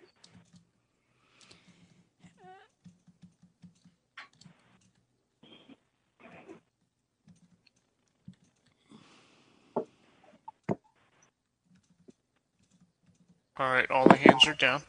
Okay, now all those opposed to the resolution, raise your hands. One, two, three. Raise your hands. I'm telling you that one, two, three. It's easy to say that you're going to do it and then doing it. Okay. It looks like you're holding steady at two hands. Okay. Uh, I well, we'll call for abstentions because we should. Uh, so lower your hands. And The hands are down. Hands lowered, I should say. And any abstentions? You are holding steady at two hands. Okay. So the resolution is passed, and I'm now going to turn it back to Sarah for our final resolution of the day. Awesome. And before we get to our final resolution, I do want to say that we did have another resolution submitted um, by Olivia Ostergaard regarding talking prescription labels and pharmacies and all that good stuff. And she did withdraw it because it's something that ACB is already um, working on. So I just want to recognize that um, Olivia Ostergaard did submit a resolution and, and it was really great. Um, but it uh, was already being worked on. So we are going to move on to our last resolution. Um, so roll it, Deb. This is Resolution 2020-04, Fraudulent Service Animals, submitted by Uh-oh, Golden State Guide go. Dog Handlers Incorporated. Advocacy Committee. Whereas the Americans with Disabilities Act, ADA, and its implementing regulations, as well as California law, define the term service animal and firmly establish the rights of service animal handlers to bring their animals into places of public accommodation. And whereas a service animal is defined as a dog or miniature horse specifically trained to perform tasks related to a person's disability. And whereas emotional support or comfort animals are not specifically trained to perform tasks related to a person's disability and are therefore not considered to be service animals under the ADA, and whereas many individuals falsely representing their pets or emotional support animals as service animals bring these animals into such places as restaurants, shops, and on public transit vehicles, either out of ignorance or out of a conscious intent to defy rules against bringing non-service animals into places of public accommodation, and whereas the presence and frequent behavioral issues of such animals in public places imposes a potential threat to the safety of genuine service dog teams, contributes to public confusion as to the role and legal status of service animals in our society, and erodes the civil rights of service animal handlers, and whereas operators of businesses and other places of public accommodation often lack adequate information and guidance regarding the accommodation of service animal handlers and the proper response to individuals who wrongfully claim to have service animals, and whereas there are many business operators and medical professionals that knowingly or unknowingly aid and abet service animal fraud by providing service animal documentation or selling service animal paraphernalia to non service animal owners. Now, therefore, be it resolved by the California Council of the Blind in virtual convention assembled this 20th day of June 2020 that this organization assists its affiliate, Golden State Guide Dog Handlers Incorporated, GSGDHI, in developing and implementing a public education campaign that will inform public entities, including law enforcement and animal control agencies, public accommodations and commercial facilities, and the general public about the correct definition of service animals and the legitimate rights and responsibilities of service animal handlers. And be it further resolved that this public education campaign may involve such activities as the dissemination of information through online platforms or other means, entering into partnerships with public or private entities, and the seeking of grants or other revenue sources to use in the conducting of this initiative. And be it further resolved that this organization collaborate with GSGDHI and other organizations to advocate for legislative and regulatory solutions for the prevention of service animal fraud. That is the resolution. Ah, and thank you again, Steve. So professional. Um, the committee recommends a do pass. Can I get a second? Second. Second. All right. Thank you. Got a couple of seconds. One was Steve. I believe the other was Charlene. All right. Sarah, So this, this is Judy. I'm suggesting that we only take anybody against this resolution who wants to speak. Okay. that is not how we traditionally do things, but we could start with against maybe. No, I'm thinking, Sarah, so overwhelming support for this.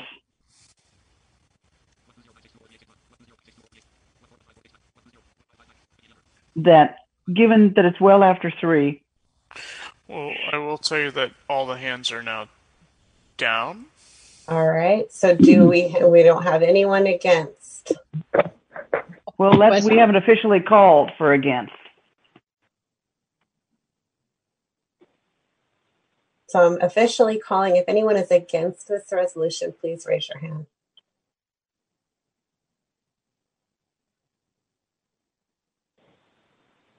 It does not look like you have anybody speaking out against.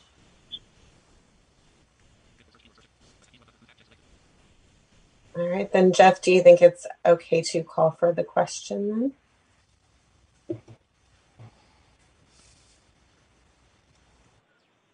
Call for the question? Yep. I'm asking. All right, so we're going to go ahead then. All right, so all those in favor on the count of three, one, two, three, raise your hand. You're fine. You have 75 and All growing. right. You're holding steady at 65 on the audio or the participant Yeah, side. 75, 77. 77. All right, then we can go ahead and lower hands. Okay. Well, there's got uh.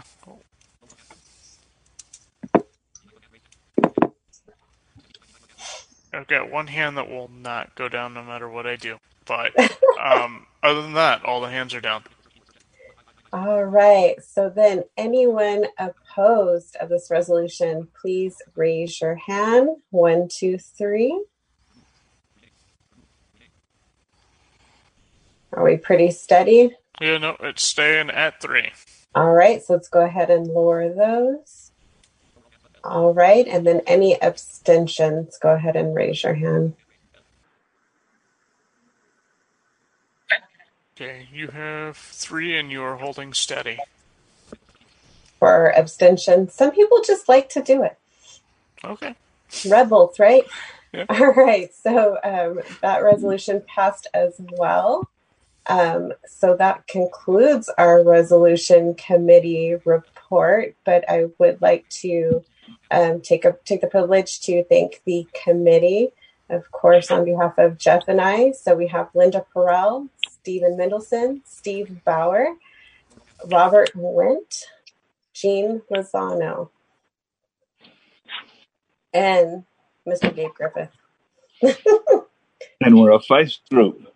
And we loved having our open resolutions calls because we had more people than ever before listening to our resolutions. Yes, yes, and you Thank know, you. beca- yes, because you know we're just a bunch of nerds that you know we we like to argue about words and commas and semicolons and other things. So definitely come in and join us again. And I heard a rumor that Robert was, went was up late last night waiting for a resolutions meeting. Oh, was he sad? Maybe he was arguing by So himself. do, do we need a motion to accept the report of the bylaw, of the, uh, um? Judy, how about resolution? say, without a, unless there's an objection, the report of the resolutions committee is hereby accepted. I think that sounds fantastic. Okay. It's like we've been doing so many of the other things today, and unless, if all hands are lowered, unless there's an objection, we accept the report of the resolutions committee. I feel I feel so happy. I'm finally accepted. Got it here, Sarah. Oh, Okay. geez. Okay, uh, so I'm I'm pushing on here because we are running late, and um, I did ask Lisa for a list of the convention don't um, the um, chapters and affiliates who donated door prizes. But let's have one or two before she reads that list.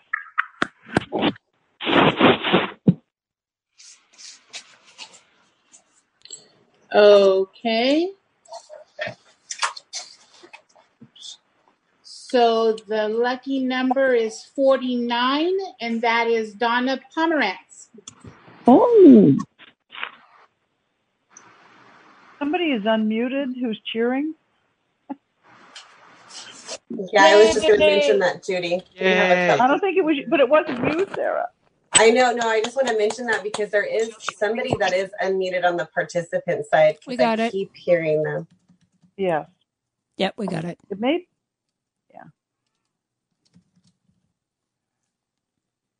Um, Lisa, go for another one.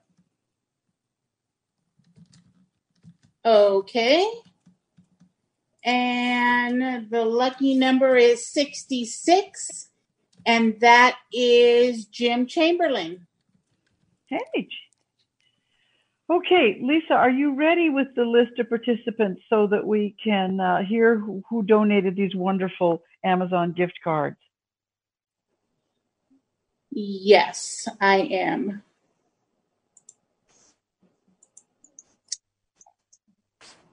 So we have the Acosta family donated two, Redwood Empire chapter four, Silicon Valley donated two, Orange County donated two, Bayview chapter donated two, Greater Long Beach chapter two, San Francisco chapter two, Contra Costa two, GSGDHDI two, Kahlua two, Greater LA chapter four, Glendale Burbank chapter two, Fresno chapter four, Bakersfield chapter four, Golden Gate chapter two, ACB Capital chapter four. Thank you, chapters, for your donations for the raffles. We really appreciate it. And Lisa, would you do me a favor and text Nicole and make sure she knows that they're now free to leave if they haven't Sure. already? Yeah. Yeah. Thank you. I'll be happy to do that. Thank you. Okay. And thank, they may not be listening, but thank you again, staff, for all your help today. I believe we are ready to boogie and celebrate with our virtual banquet or luncheon or whatever we're going to call it. Whatever we're calling it, we're calling the master of ceremonies for the event, Mr. Larry Gassman. And Larry, it gives me great pleasure to turn this event over to you. And I'm not on mute. Thank you, Judy. And before I begin, could we take a vote? Could we see hands raised, please? No, maybe we shouldn't do that. I, I, I probably will in, in, in the future probably get rid of any audio that I hear that asks, could we lower hands? Could we raise hands? Oh my. Fascinating over the last couple of days. It virtually, it worked. It, it actually worked out pretty well. Um, we have a lot of different things here that are happening and we have to get used to from a virtual perspective. One of those for me is that when I do events, when I MC in the past, I, I always have the benefit of a crowd of people in front of me. Now I have a computer screen that I can't see and a wall. Sing melancholy, baby. Oh, shut up and get out. I have a crowd in back of me. So if you have comments or questions or would like to heckle, you can do that as long as you mute yourself when one of our guests comes on to, to give thank yous, which is what we're really here to do. We're here to say thank you. We're here with awards. Always one of my favorite parts of any convention. So what I'm going to do is uh, we'll ask Christy Crespin to be on deck and hang on because in just a few moments we'll call you. I'm just sort of giving you a preliminary warning. And we're going to ask Linda Perel to step forward as a part as the chair of the publications committee uh, uh, to go, give out some some well deserved thank yous and some awards. So, Linda, the microphone or phone in this case is yours. She'll have to raise her hand. Clap. You can clap. Yay! Get my brother. it was, a, it was a small. It was a small crowd. It was a small crowd. It's better than not hearing anything. Yeah. Small but Thank you, Gabe. Enthusiastic. Linda can now talk. Hi, everybody. Um, I'm having a little technical difficulty here. I know you. Um, this is get this gets to me my second major embarrassment of the day. Um, I would like to have someone else go ahead of me so that I can find my file.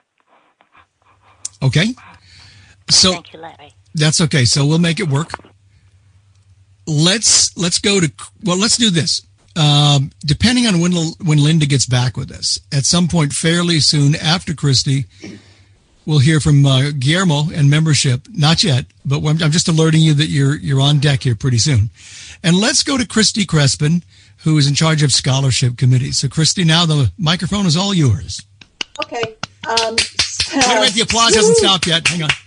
Oh, oh, that's right. Okay, cue Christy. Okay. You're funny. Okay. So um, I'm not sure um, if any of our scholarship winners, I know one said she was going to be on. For 2019, we had four scholarship winners. Um, we have uh, Sylvia Blanco with her Master of Social Work at California State San Bernardino. I'm going to get some of these wrong. So Camille Gilmore uh, was at Mission College and is uh, working tor- toward her transfer to UC San Diego. Manjat Singh, I believe, was at California State University, Los Angeles. And Ryan Walschlager is at a, I can't remember, I'm sorry, the law school in San Diego. And you know, it's really kind of frustrating because with the COVID 19, you know, we tried to stay in touch with people, but um, this has been really a tough year for people, uh, students in school.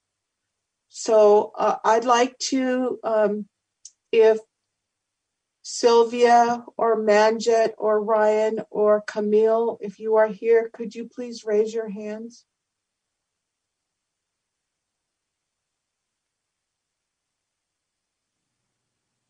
I have Sylvia. Did you did you want them to talk, or are you just having them raise their hands? I'd like Sylvia to say something if she'd like to. Okay. Sylvia can now talk.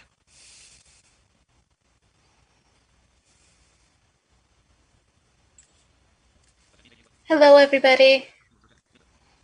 Can you hear me? Hi, Sylvia. We hear you. Well, I just want to say thank you for everything. Um, the the scholarships go a long way. Um, like Christy said, it, it, with um, COVID and everything going on, any um, little less stress put on students, it, it, it goes a long way. And I just want to thank you for the help and um, for considering me for the scholarship and um, providing it for me. Thank you. You're so welcome. And we have nine uh, scholarship applicants this uh, 2020 uh, 2020 slash 2021 academic year, and I know some of them are are registered for the convention.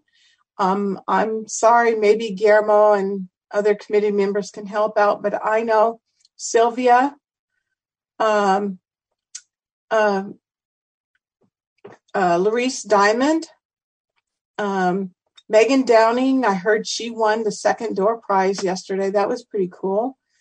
Uh, Tuan Nguyen, um, Adrian Hermosillo. Adrian Hermosillo, who is our alternate delegate for Active Blind in Lynn Valleys. Taylor Bentley. Okay, and and I did her hear her name too here. Um, and I'm trying to. I I have a name in my head, but it's not coming out. Su- Sulan Suleiman. Oh, Jenan Suleiman. Yeah. And uh, if, if I've forgotten anyone else, I'm really sorry, but uh, we're looking forward to interviewing our scholarship applicants. And uh, I thank my committee of um, Nellie Emerson, Linda Perel, Leslie Tom, Robert Wendt, Guillermo Robles, Rob Turner, and did I say Robert Wendt? Did I get everybody? You're Did I say Linda? Yeah, I did. Oh, Jessica Marquez. Oh, how can I miss you, Jessica? But we have an awesome committee. It's very enjoyable working with everybody, and it's such a pleasure to be able to meet young and new to us uh, students. And application process will open up again on February 1st, 2021. Thank you. Thank you, Christy. Okay. Um, Linda is now raising her hand. Oh, good. I was about Which, ready to uh, ask. yeah. And by the way, before we get to to Linda, uh, Judy, you mentioned we might sprinkle some door prizes in between now and the end, so we could either do that at some point or wait to the end. But there are a lot of them to get through, so you just interrupt whenever you, not during you know Linda, but maybe me, and just let me know. Okay, I'm gonna. So we're back to Linda, and Linda, you're with us.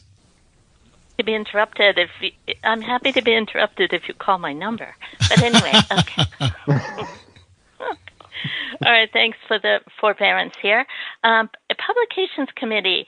For the longest time, we were giving awards for um, a lifestyle article and an advocacy article. And as time went on, those categories got more and more blended. Uh, in so we decided to change the criteria that we give awards for. So now we give awards. The first one is for excellence in writing.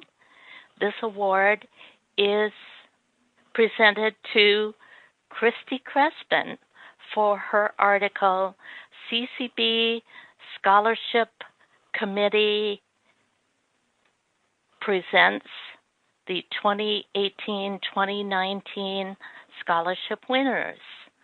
This was published in the winter 2019 Blind Californian.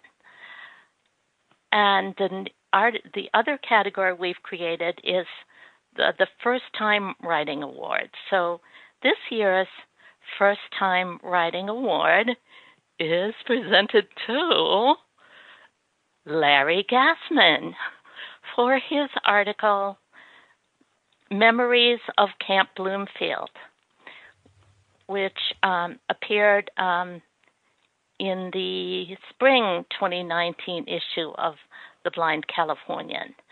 Um, we've also decided that um, we are no longer going to give heavy plaques that people just put in a drawer and forget to move when they move. We this we started giving a lovely um, gift uh, no certificate that is suitable for framing. You will receive that as an email attachment, and at our next publications committee meeting, because we're a little behind on this, we will be settling on a gift of reading to spur you on to more writing. So you will be receiving something from us um, as your reward for submitting these wonderful articles. So I want to thank my committee. Let's see, I'm going to count them off on my fingers. Um, Mike Keithley is the BC editor. Um, Susan Glass is the associate editor. Um, the new editor of Happenings is Andrea Klotz. And we also have uh, Lynn Nishihara, who is our consultant on all things low vision and makes our stuff look very pretty for the sighted people who need to see it. Um, and Sarah Harris is our um, Facebook maven. And let's see, who am I leaving out? Um, uh, Roger. Rennie? Oh, Bonnie. Bonnie Rennie. Uh, we do hope that maybe Bonnie is listening in, but uh, she has been a, a, stalwart writing provider of wonderful writing over the years, and um, and our member emeritus who joins us when he can, Roger Peterson. So thank you to everyone. Thank you, Linda. And Larry, why don't we Thank give you, Linda. door prizes now? Remember, at some point you have another fifty dollars. Ah, wait a minute. Did you um, did you want people to speak, Linda? Um, uh, I think she's muted again. okay. Well, We did. We said thank you, huh, Larry? We did. okay. I heard. I, I- thought I heard you. it's a okay, virtual we heard thank two of you. you. Great. Okay, And Lisa. woohoo! How many how many door prizes do we have left, Lisa? Lisa Uh, we have- a, we have a total of 15 left. Oh, let's give a fifty dollar one right now. Oh, okay. So the lucky winner is number 26, and that is my fellow Fresno chapter member, Shanier Derrick. Hey, great. So Woohoo, Shanier! Yay, Shanier! we we may give a hundred dollars at the end. I don't promise that, but Oh, uh, we're not going to interrupt too many times. So let's go back, Larry, and uh, back to you. And you can decide. Uh, you can be the. You can decide throughout these next little while to ask for door prizes. I, Oh, this is so exciting!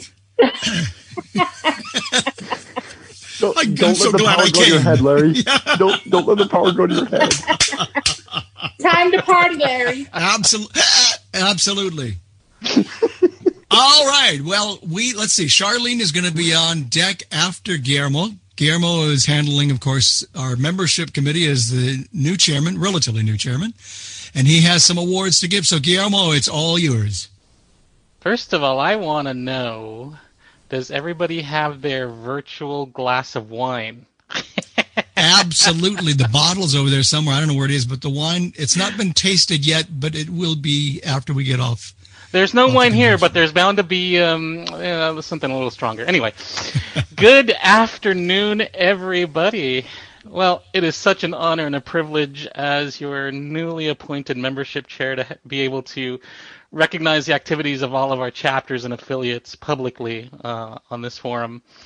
I want to um, first of all, uh, say a special thanks to ACB Radio and to um, Deb Cook Lewis and all of the people that have been here throughout the, the week to, it feels like a week, I'm sorry, the last couple of days to help us out here uh, with this awesome virtual conference.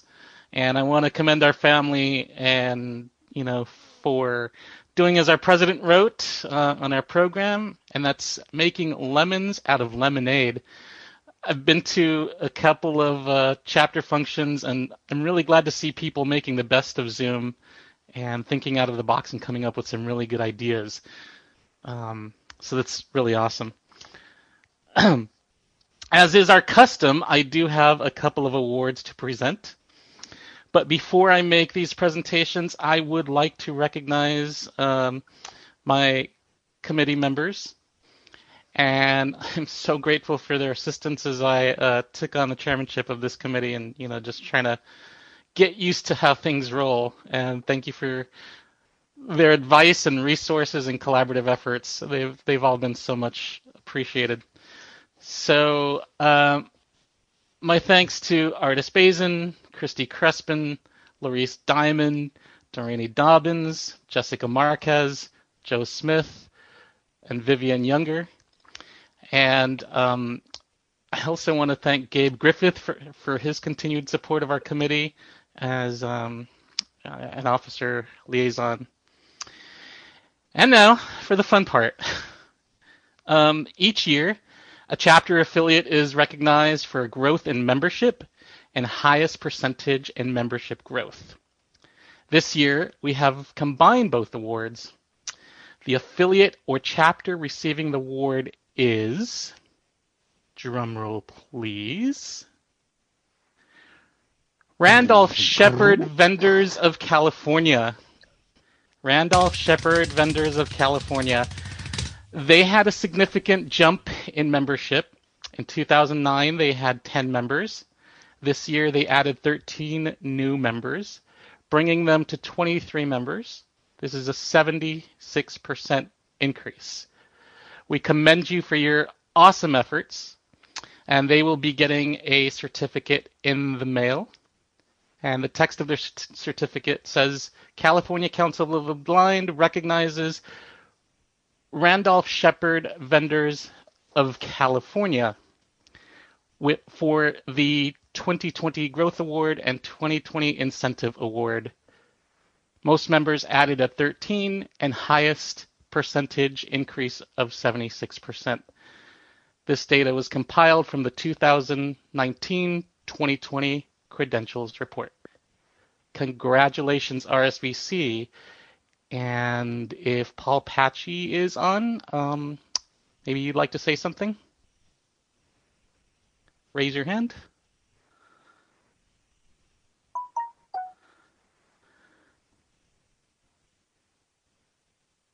Okay. I don't think he's here. Yeah, I don't see him. All right. Well, we will be getting this certificate to him um, uh, to that chapter shortly. The second chapter being recognized is to be commended for their outreach and education efforts in their community. They came up with a project that would serve low income families and their children in their city. With help from family and friends and donations from their local Target store, they were able to raise enough funds to purchase toys to donate to Toys for Tots for distribution to families in need. It is our privilege to name the ACB Capital Chapter as CCB's Chapter of the Year. Their certificate reads Chapter of the Year awarded to ACB Capital Chapter. The 2020 California Council of the Blind Chapter of the Year Award is presented to the ACB Capital Chapter for outstanding re- outreach efforts through their Toys for Tots giving project, which serve low income children and their families. We honor this chapter for its commendable contributions to their local community. Awarded on June 20th of 2020, by the California Council of the Blind Membership Committee. if Regina Brink is with us, um, I'd ask her to raise her hand and maybe say a few words.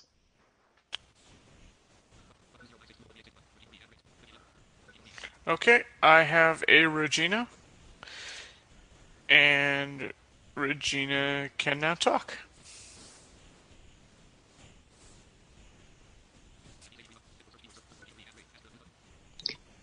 I think I'm unmuted now. There you are. Am I unmuted? Yes, you are. Okay, thank you. I'm talking. Um, thank you very much. We are very honored to accept this award. I'm actually very surprised, and I um, I just really want to honor the whole chapter because it was a commitment chapter of the whole chapter. It was a commitment of all of the chapter members. I want to especially recognize the committee with Margie Donovan, uh, Terry McDonald, Leslie Tom. We also had help from Robin Patchy, Joni Patchy, Paul Patchy Jr., uh, and some family and friends of people in the chapter, and some church groups and local chiropractors. And it was just a whole wonderful outreach. And I just thank you, and we're very honored. Great. Thank you and congratulations. Before I, I leave you, I do have a, a word of encouragement. Um, and with the current pandemic situation, uh, we really have seen the, power of Zoom and just um, the possibilities that it's opened up. So I really encourage you to keep reaching out to people uh, to promote growth. Keep doing it. Um, I, if anything, I'm, I'm seeing that these calls, that these meetings that I've attended have really fostered a, a, a, a an awesome partnership. And also, just because we're sheltering in place doesn't mean that we can't come up with some type of a community event. So I would really encourage you to to really think out of the box and um, come up with some really good ideas for consideration for next year. Thank you so much. Thank you, Guillermo. Uh, we'll call on Charlene in just a few moments with regard to CCB awards. But before we do that, if Lisa's lurking anywhere in proximity, maybe we can ask her to do a couple of door prizes. Sure, I can do that for you. Thank you. So the lucky number is 215. That's way at the list, which is Vivian Younger. Yay, Vivian. Woohoo! Yay! Yay! Vivian, all right. Sometimes it pays to register late. I can say that because I've known her for like 40 years.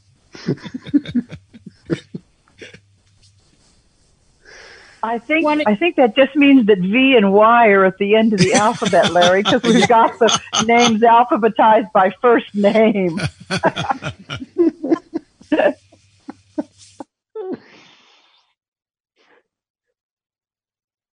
So you want to do another one? Let's Larry? do one more, sure. Okay. And uh, the wheel spins number 139, which is Nicolette Noyes. N O Y E S. Yay, Nicolette. Yay. Cool. Yay. Woohoo! I have a feeling there'll be more prizes. So hang on, don't go anywhere. Thank you, Lisa. Oh, Let's. where'd you get that feeling, Larry? Uh, I I don't. Well, where did I get it? Yeah. Well, there, there've got to be more. There are more prizes, so there have to be more. It's that simple.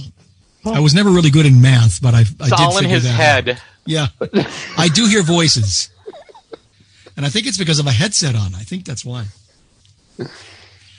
So now, uh, this is this is the part that's always kind of fun. Um, over the last few years, uh, it's interesting to see what happens when CC, CCB awards are given. And so I'm looking forward to this because some very deserving people are going to get some awards. And to do that, uh, we're going to call on on Charlene Ornelas to give those awards. So Charlene, you're uh, you're on. Your microphone is yours. Thank you.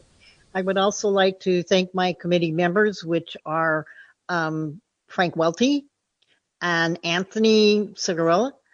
Um, we also had Judy uh, Wilkinson and Gabe Griffith, who were on our committee. Uh, we will be sending out the certificates like the others are and not the plaques this year. And so the first one we are awarding is our legislative award being given to Assembly Member Tom Lake, Lake, Lackey. Uh, he's with the 37, 36, sorry, um, district um, in in the legislature. And this is for his outstanding work in sponsoring legislation to enhance laws protecting service animal owners whose dogs are attacked by pet owners. The California Council of the Blind um, is awarding um, our assembly member, um, Tom Lackey, the 36th district of the legislature, um, for the year, um, legislator of the year award. Mr. Lackey um, did uh, follow oh, did not allow, sorry, the governor's uh, veto of his first effort to uh, um, on this topic, pursuant to AB 1865, to deter him from tackling this uh, problem. Instead, in, in 2019, he authored AB 169, which was signed by Governor Newsom. California's um, guide dog handlers are extremely thankful for the hard work of Assembly Member Lackey and his staff. And we asked that he would be on, um, be able to attend the call. And my understanding is he, he was able to, or somebody from his office. So, do you have anything to say?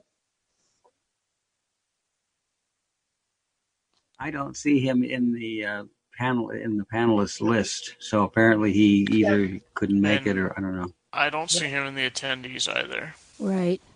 Well, we're about 45 minutes late, so assembly people are, legislative people are very busy people.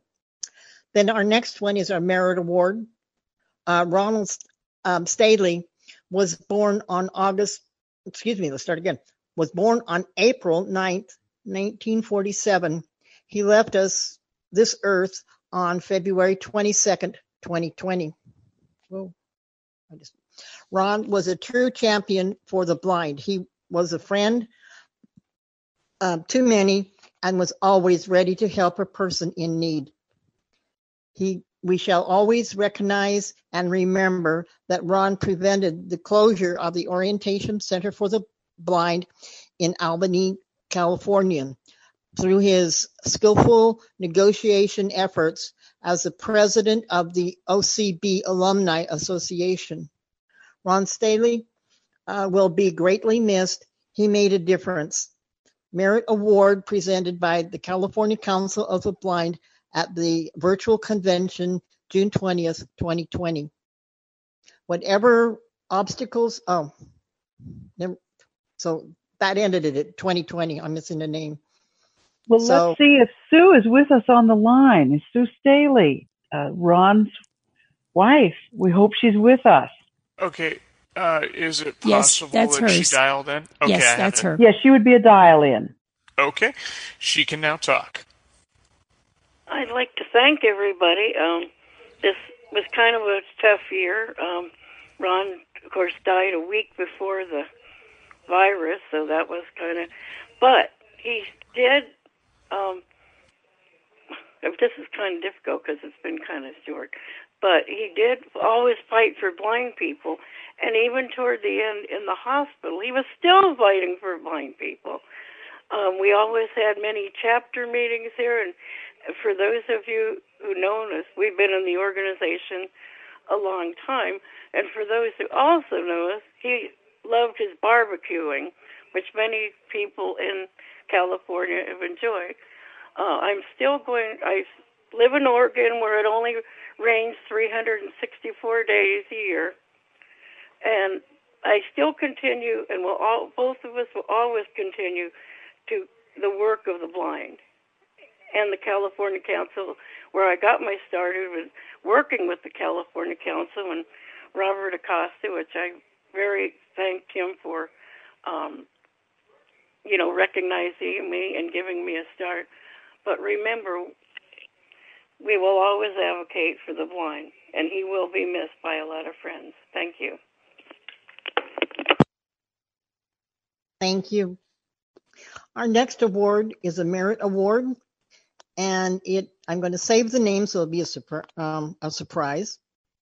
Whatever obstacles and challenges life has uh, thrown her way, she has served the blind and low vision community um, consistently for more than 40 years. An extraordinary and outstanding uh, commitment. She sees her role as an educator and service provider, um, less like jobs and more as responsibilities.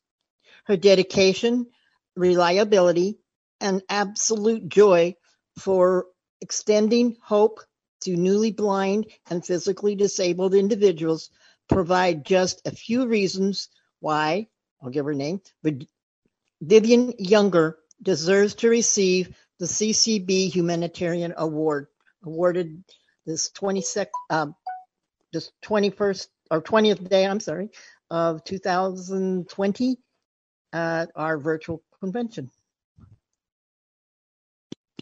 Congratulations, Vivian. Hooray, Vivian.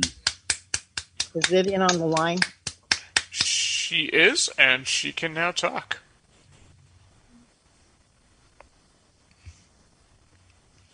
Hi, Vivian. Well, almost. She needs to unmute herself. Mm-hmm. She, she can now talk. We just can't hear her yet. True. That's right. We may have to go to her house. Hello. There you are. Can you hear me now? Yes. Congratulations. Um, thank you very much. Um, uh, I don't know what to say except thank you. And um, I uh, really, really just, you know, what CCB does for so many visually impaired people. It's, uh, you know, when I came to the organization, I says, oh, this place is just for me because it, uh, the organization is exactly why I do what I do and how come I like to see a person, you know, they, they meet a blind person or they have received the service and have benefited from like where I work, which is the Vista Center for the Blind. And uh, just doing that makes it worth living for me. So thank you so much. And um, I'm marching forward to keep going. So thanks again. Thank you. Okay, our next person is um, gets the humanitarian award, and he's an uh, um, employee in the community. Um, Ivy Bennett, an employee at the Fresno Talking Book Lib- Library, has provided ir- irreplaceable services to the blind community in the Fresno region by continuing um, to process over 10,000 book orders uh, for patrons who had no other means of accessing talking books since April 1st, 2020. No joke. Um, while the library has been closed during the COVID uh, 2019 uh, pandemic, we honor Mr. Bennett's tenacity, resourcefulness, and dedication to serving the blind community um, services award the blind community. Services award is presented by the california council of the blind in virtual convention um, june 20th 2020 and is he on the call at all? I don't know if he knew he was getting it or not. Uh, does not look like it, but we can give it a minute.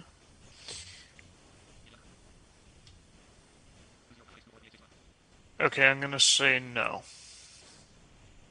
Okay, I'm okay. I will proceed on to the next one. This one is Shannon Mulhall, um, ADA coordinator for the city of Fresno, has shown an unmeasurable level of dedication to increase access and independence for people who are blind or low vision in, in Fresno. She has um, ensured that the um, concerns and ideas of people who are blind or have low vision have been included in the development of major projects in the city, um, such as the city's website, bus ticket vending machines, and security procedures at City Hall. We acknowledge Shannon for her dedicated dedication, passion for access, and all around kindness. The humanitarian award is presented uh, by the California Council of the Blind um, at this virtual convention, June 20th, 2020. And I don't know if she And she is on the line and she can now talk. Hi, this is Shannon. Can you hear me? Yes, we can. Uh, well, thank you, CCB, for this honor, but uh, really the award goes to you, community of advocates. Um, you know, I was uh, recently reading uh, disability rights activist uh, Judy Heumann's memoir, and she says in it, ignoring silences people. It intentionally avoids resolution or compromise. And I, I really think that my job is simple it's to listen. It's to listen. Uh, there's this line in the movie Hector and the Search for Happiness that I just love, where they say, "Listening is loving," and and I think that's really what's happening here. Is that you, as CCB leadership, you listen to your members in your community and then take action to push for positive change. And so, my hope for all of CCB is that throughout the state, you encounter others who believe, like I do, that listening is loving. And the first step in action is really hearing the community needs. Listening is loving. Um, but we know that's not enough, right? We also need to be willing to take the next step to partner in developing solutions that truly improve access for civic life for all. Um, I, I want to say thank you, CCB advocates, for your tireless efforts coming to the table with me time and time again, talking about the needs in your community and giving folks like me the opportunity to listen. It's because of your willingness to engage in solution focused conversation and, and your grit, and that communities across the state are experiencing true change. Um, let, let's keep this conversation going within our spheres of influence because you know we still have work to do for disability civil rights. It, listening's not enough right? We've got to be able to take action um, because listening is loving. And for me i'm going to continue to do the best i can to listen and respond to what you're telling me what needs to happen for this community. Um, i just want to say thank you for this award for giving me the opportunity to serve the community and more importantly for that critical role that you play in shaping what's going to happen generations to, co- to come. So thank you again, and thank you for that opportunity to listen.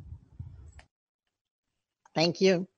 You see why we you see why we gave her this award? Absolutely. Look at the look at look at what We she just Shannon. did. She turned that back around. That's that's Shannon for you. I just had to jump in to say that. Okay, our next person first joined um, CCB in 1976 after a number of years in Fresno, where she learned her master's or earned, excuse me, and learned her master's degree in social work. She became an active member of the Orange County chapter in 1989. Since then, she has served in multiple roles in the chapter, including president and secretary. For many years, this person was a member of the CCB Scholarship Committee. In her role as chair of the Seniors with Low Vision Loss Committee, she was able to combine her commitment to advocating for and educating members of this um, important target population for CCB with her love of writing and her energetic participation on the CCB Publications Committee. As part of her work with these two committees, she was instrumental in the creation of um, and publication of two books aimed at assisting those persons experiencing experiencing low vision and their families. Failing sight and the family plight, and um, have and have a happy life as a senior losing or, or without vision. Therefore, Bonnie Rennie is an accomplished writer and poet who has contributed ex- extensively to the blind Californian um, over the past three years. Recently, she was um, served as president of California Library Users of America. Under her leadership, the affiliate was engaged in strong advocacy efforts on behalf of the library funding, as well as conducting a number of enjoyable book sharing phone discussions. In 2007, she traveled to Washington, D.C. as part of California's delegation to the American Council of the Blind annual legislative seminar and visited with several of our state um, congressional representatives.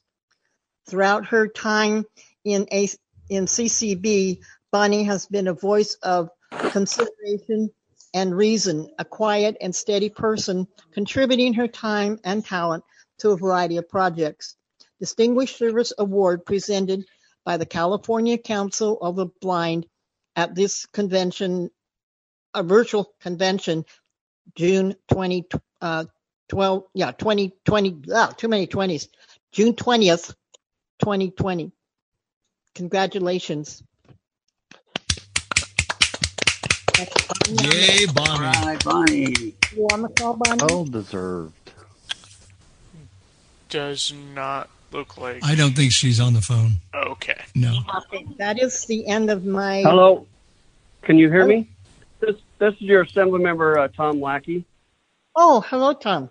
Yes. Hi, just just so you know, I've been on for the last hour, so it isn't like we haven't Oh. been listening, but we've been uh, suffering from some technical uh, impediment that allowed us to to be heard. And I just want to take just a couple seconds to say thank you to CCB for this great honor. I I don't know if you realize it, but it was actually two vetoes that we suffered uh, before we actually had success. Jerry Brown Right. actually uh, vetoed it twice, and uh, we finally were successful with the new governor. And uh, we had a lot of a great cooperation with uh, Margie Donovan, and she was she was a great uh, part of our successful remedy to this uh, very important issue. And we couldn't be more proud to be part of it. And thank you for all you do. And thank you very much for all of this. It, um, I'm also a guide dog handler who's actually lost a guide dog to it being uh, having been attacked as a puppy in train um, while he was training to become a guide dog. So um, I know the value of this um, law. Well, it was an honor to partner with you. So thank you so very much. And that is the end of my report. Charlene? Yes. I You- think I'm missing one. Hang on. I think you do. Yes, I know which one I'm missing. I got to find it. Um, do you happen to? I know I sent it to you. Do you have it, Judy? I am not sitting any. No, I don't. Uh, I'm not sitting at my computer. So we're going to come back to you, Charlene, because I know you have an important award to still give.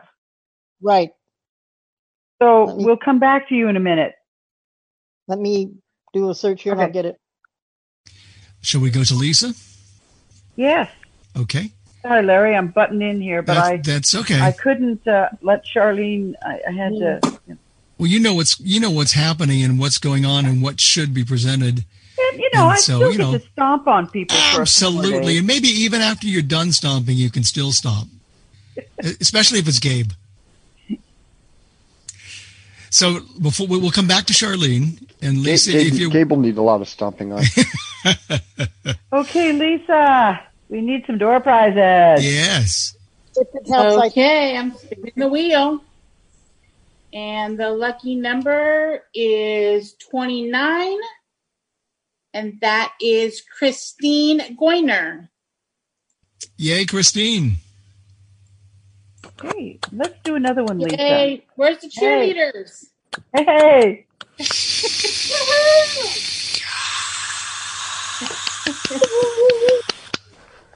I love that I can't tell if that's a chair or a That's a beer. virtual. That's a virtual crowd, and there are more people in that crowd than there will be at most NFL or NBA or Major League games. It You know, we could develop an cheer app a bad for the name. next convention. Lisa, let's do another one. Okay. The number is 153. and that is Peter Pardini. Okay. Yay, Peter. Hey, Peter. See, whether you do last name or first name, Peter can, you know, be Yeah. kind of in the middle there. Charlene, did I hear you say you have found your missing file? Yeah, um, I have Elaine Lee. I don't think I gave hers, and then I have one other one that I have here.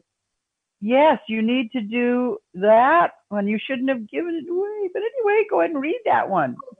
Sorry about that. I did. Um, I'll go ahead and say her name. Elaine. Elaine. It's Ellie. Ellie. I guess Lee. Ellie. Ellie. Ellie. Okay. Uh, Lee for the humanitarian award. Um, Ellie Lee came to the San Francisco to San Francisco from Hong Kong as a small child. She graduated from San Francisco State University in the late 1980s with a master's degree in special education. She has spent her entire career with the San Francisco Unified School District as a teacher of the visually impaired and an orientation and mobility and specialist and has been active um, in statewide organizations um, in these fields. Ellie uh, was a counselor at Enchanted Hills Camp, spent many summers in Los Angeles volunteering at the uh, program for deaf blind persons. Ellie's um, activities in CCB began as a member of the student affiliate um, while she was at San Francisco State. She has been an active member of the San Francisco chapter for um, uh, library, and she helped with their um, Braille efforts. Um, and she has support fundraising efforts um, as well um, efforts with the Braille boards at our convention um, exhibit tables. Her commitment to the organization um, exec- exemplified by the fact that she and her husband Frank acquired a van in large part to transport people to and from chapter activities. Whenever, when, whenever a need arises, you can always count upon um, uh, um, um, I am trying to figure this.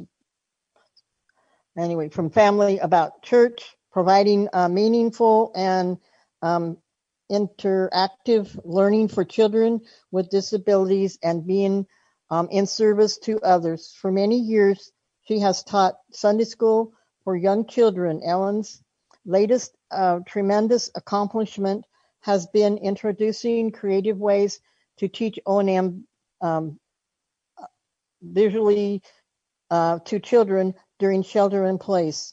She is one of the most talented and uh, dedicated TVI and mobility um, O&M um, teachers because of the way she interacts with people. Ellie always sees the person with their accomplishments and uh, potential first and disability second.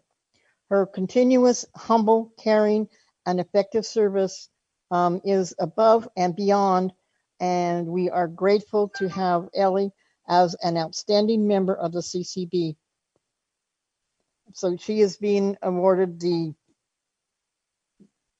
uh, what? Trying to get to the award, humanitarian award. This 20, 20th day, 2020, by the California Councils of Blind assembled in virtual convention. And congratulations. Oh, Congratulations, hope- Ellie. Hey, hey. Yay. Yay. I hope Ellie is with us. Ellie, are you there? I know her chapter, lots of her chapter members not are. Look like it. Oh, there she is. Oh, there it is. Hey, And she can now talk. Can you hear me? yes. Yes, Yeah. Can I hear Rob's voice? You did indeed, Ellie. I'm right here with you. My Vita told me that someone in our chapter won the award, so I'm here to support her. I guess I'm supporting myself. I've been with CCB for 35 years, started with Rob Turner. So I'm so glad he's here. Um, and I've been teaching for 32 years. And in all the 32 years, the CCB has been so supportive of my students, uh, providing them materials and equipment, but most important, by the role model. I tell all my students about my CCB friends, and um, and they are just such great role models. Uh, Winifred Downing, I missed her so much. My students know her as Braille Grandma. We go visit her, and whenever I have a question or feeling low, she always knows what to say. Um, I got a few phone calls this this uh, uh, last couple of months. I have two students going to UC Berkeley and one go to Harvard. I have another student that just raised um, that we gave a um, equipment to. He just lost the rest of his vision, and he just raised twelve one thousand two hundred fourteen dollars for the Boys and Girls Club. So I am so proud to be a member of CCB. Thank you. You're very welcome. Thank, Thank you. you, Ellie. Okay. Oh, Ellie, we're so proud of you. Okay, I do have one more. This also is a humanitarian award. This person is a person to go to when assistance or anything else um, was needed in her chapter. No job was too small or too big. This person became a very important member of her chapter.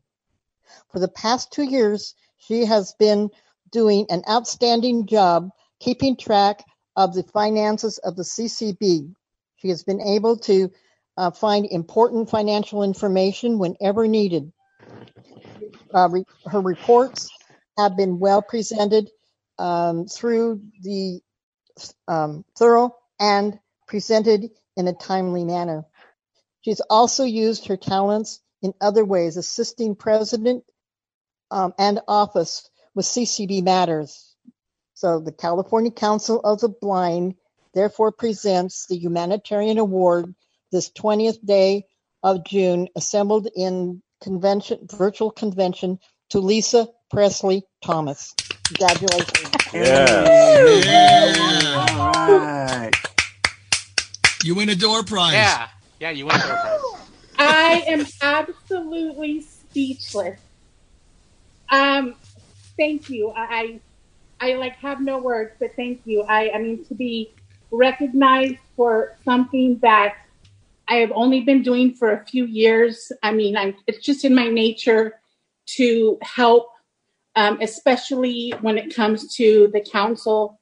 Um, I really have to thank my parents for that, for for being a part of this organization and making sure that we grew up in it. So I'm absolutely speechless. Thank you so much. You're very welcome. Wow. Yay. Congratulations. Yay. If I'm right, that does, that does now officially conclude the um, awards presentations. Thank you. And before I send it back to Judy, I think Lisa, you have something else to read. Am I correct? Uh, You may not- the door prize? No, Lisa, we we want to. We it's your turn to ask for money. Oh, Right. Actually, I, you don't actually probably need to even read it. You could probably do it by heart. You, if you can recognize those who have made donations and ask if they want to say anything more, and then of course, you it'll be your wonderful opportunity to see if anyone here uh, has further donations to the organization. I've now said it for you because I knew I know you're still reeling, reeling. You know, see, even even even giving her an award, we turn around 30 seconds later, expect her Ask to for have money. processed that, and Yep. then be ready to go right on to the next thing. Is that Yeah. you know Yeah, that Li- is Lisa, just act like so- nothing happened. I, I'm just completely off of my game. I'm just so confused right now. okay, let me let me get my bearings here and get on the right sheet. But yes, we definitely want to recognize uh, the generous chapters and affiliates who made donations um, to us. So I am going to read off um, those uh, names.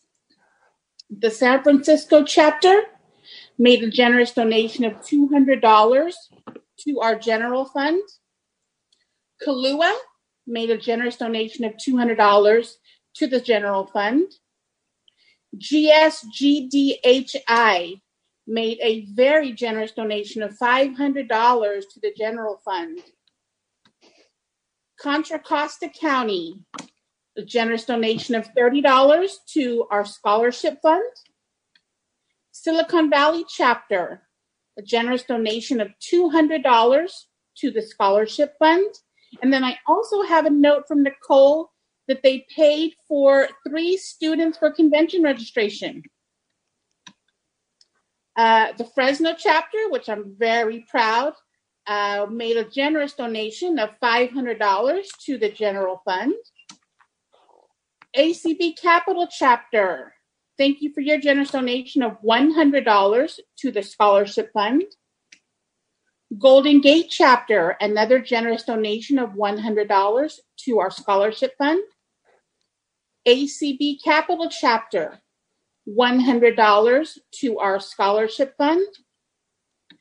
Active Blind Inland Valley made a generous donation of $100 to the scholarship fund, as well as a generous donation of $150 to the Ellen Murphy Fund, for a total in chapter and affiliate donations of $2,180. So happy for that. Thank you all so much for that generous donation. Um, you know, we just couldn't be able to to make it without the donations that we get at convention and throughout the month. So thank you so much. Um, if there is a chapter or affiliate that made a donation prior to today um, that I did not mention, please raise your hand to be recognized so that we can add it. These are only for donations that were made prior to today. Uh, okay, we have a Chris. Uh, Kendrick? Yes. And and this is Steve Bauer. I don't know if I can raise my hand, but I'd like to get in the queue also. Okay, Cr- we'll start with Chris since he was in there first. okay, Chris can now talk. Hi, uh, I thought Greater Bakersfield Council, uh, not I thought, the Greater Bakersfield Council of the Blind also donated $100. Um, and that was that to general fund, the scholarship fund. I thought it was to general fund. Okay.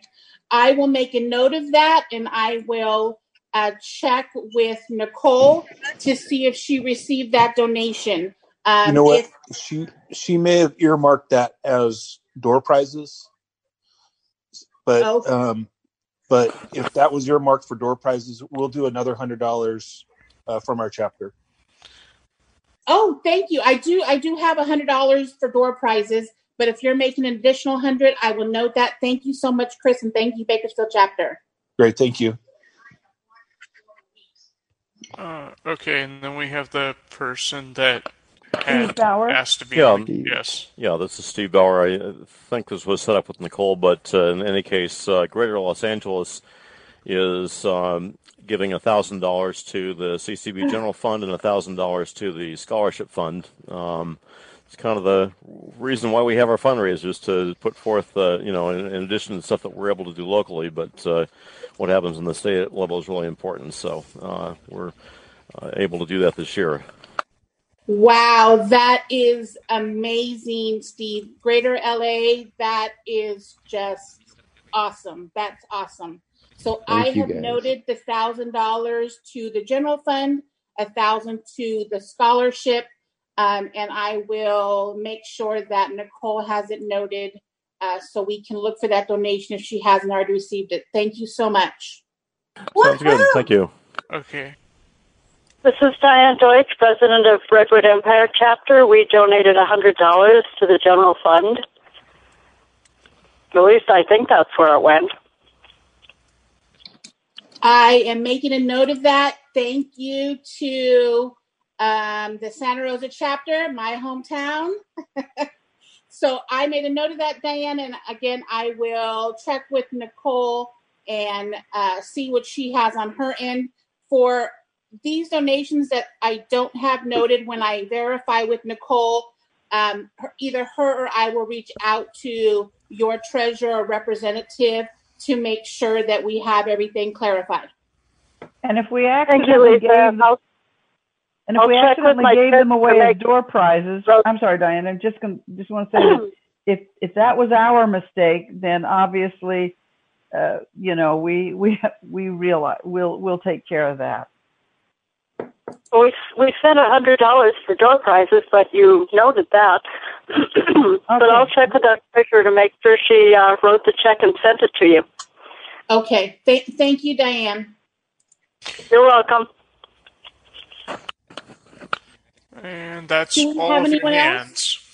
Now, Lisa, go ahead and maybe there are people that haven't, you know, that that are here now. Let's see if there's anybody else, just in general, who'd love to give us money. So, are there any other chapters, affiliates, or individuals that would like to make a donation at this time and be recognized? If so, please raise your hand. Can now talk.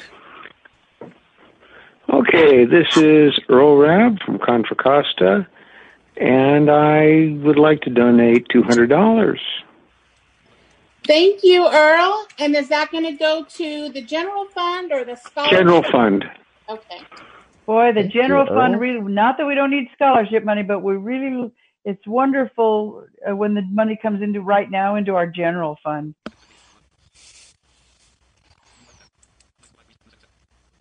Is there anybody else that would like to uh, give a generous donation? Yes, next we have Connie Bateman. And Connie, you can now talk. Hi, can you hear me? We can. Oh, good. Um, my husband Ron Bateman passed away um, on December 27th, 2019, and I would like to personally thank Regina Brink, Jeff Thom, um, Margie Donovan, and Jean Lozano for those wonderful tributes to my husband Ron. Um, we set up an estate plan and trust, and we and one of the charities that we're don- that we would be donating to is CCB. Uh, but that would be when I'm gone. But I was wo- wondering, rather than waiting until I leave this earth, would it be possible to donate hundred dollars to the scholarship fund on, be- on in honor of my husband Ron Bateman? Absolutely. Okay, that I I think he would be. He's smiling up there now. I think he would be because he was a teacher. He was a special ed teacher, and I just retired from my teaching job, teaching English to adult immigrants. We were both teachers, and I think he would really think this was a good idea. So, um, yes, I would like to donate one hundred dollars to the scholarship fund um, in honor of my much loved husband, Ron Bateman, who I miss, miss very much. Thank you so much. Thank, thank you, Connie. We Thank you, appreciate Connie. That is appreciate that in, in in honor of your husband. Thank you. How And Connie, thank you for letting us know about your estate planning. That is so helpful because now we will have you in our system and we can appreciate you while you ha- where while you are with us. And so uh, we really appreciate that uh, rec- you know that you're letting us know that. Okay, and next we have David Jackson. And David, you are now able to talk. Thank you. So, both my wife Paula and I would like to donate to the general fund fifty dollars. Thank you, Jackson. We appreciate it. And that, You're more that you're more than welcome. and that that was to the general fund. You said. That is to the general fund. Okay. Thank you.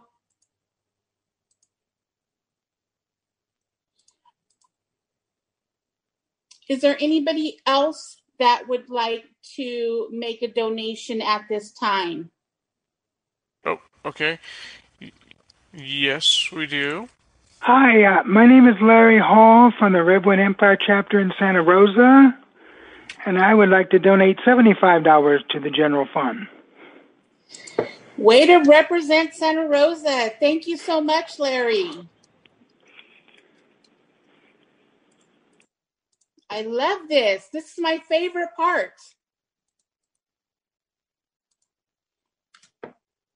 Do we have anybody else with their hand raised to be recognized?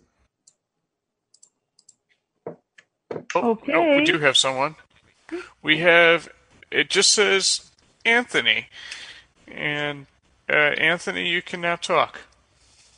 I would like to donate fifty dollars to the general fund. Thank you so much, Anthony. Thank you. And this is Anthony Signorelli, correct? Yes, yes. Thank you, Anthony. So Oh, I okay.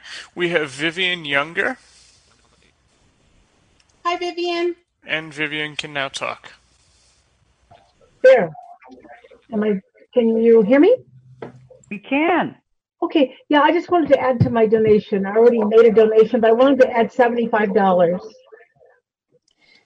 Thank you, Vivian. We appreciate that. I saw your donation with your registration, and just adding to that Okay, is just thank a you. great thing. So thank you so much. Mm-hmm.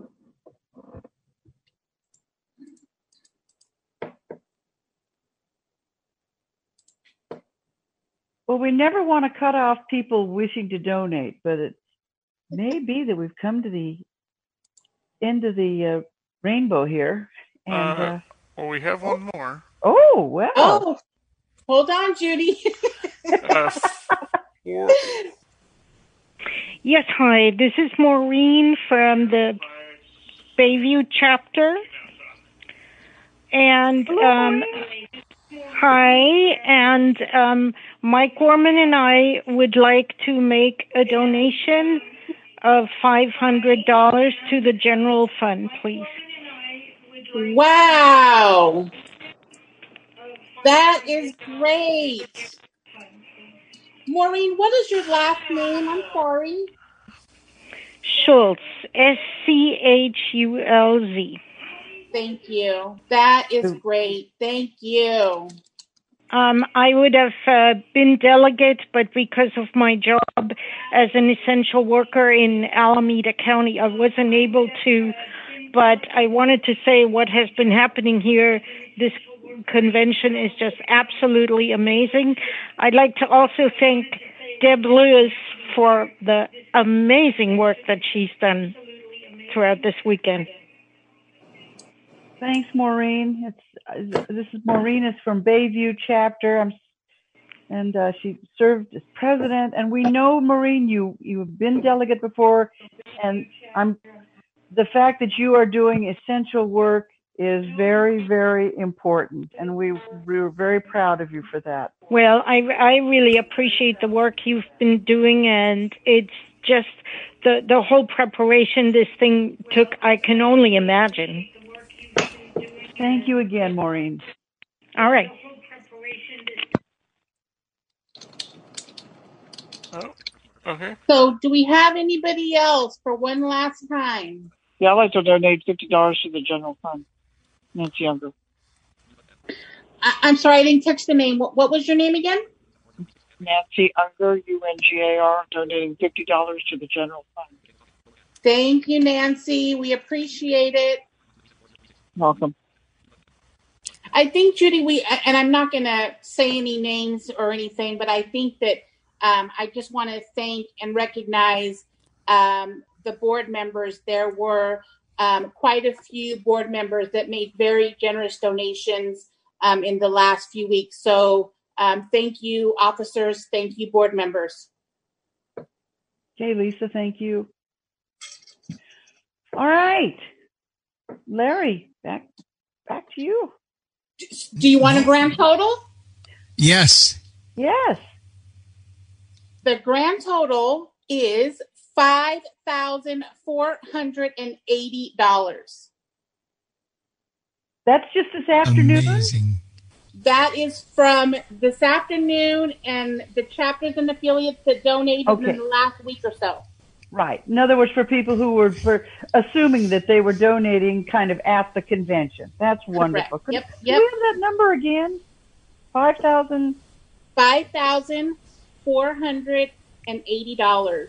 So without doing the math, when you add that with our donations made at registration, registration fees, um, the don- generous donation from Vanda, we're at over $13,000 Yay. But we don't. Wow. Hey, way to go! We don't count donations at convention two. Actually, as official convention, that's actually kind of separate, but it's still an astonishing number. Well, thank you so much for allowing me to do this, Judy. It was much fun and very enjoyable. And I think I'm done, and we're going to turn things back to you. I think before we let Larry go, I think he should call for one more door prize. Do you think so? I think Wait a minute, Lisa. Are you still are you still around and about?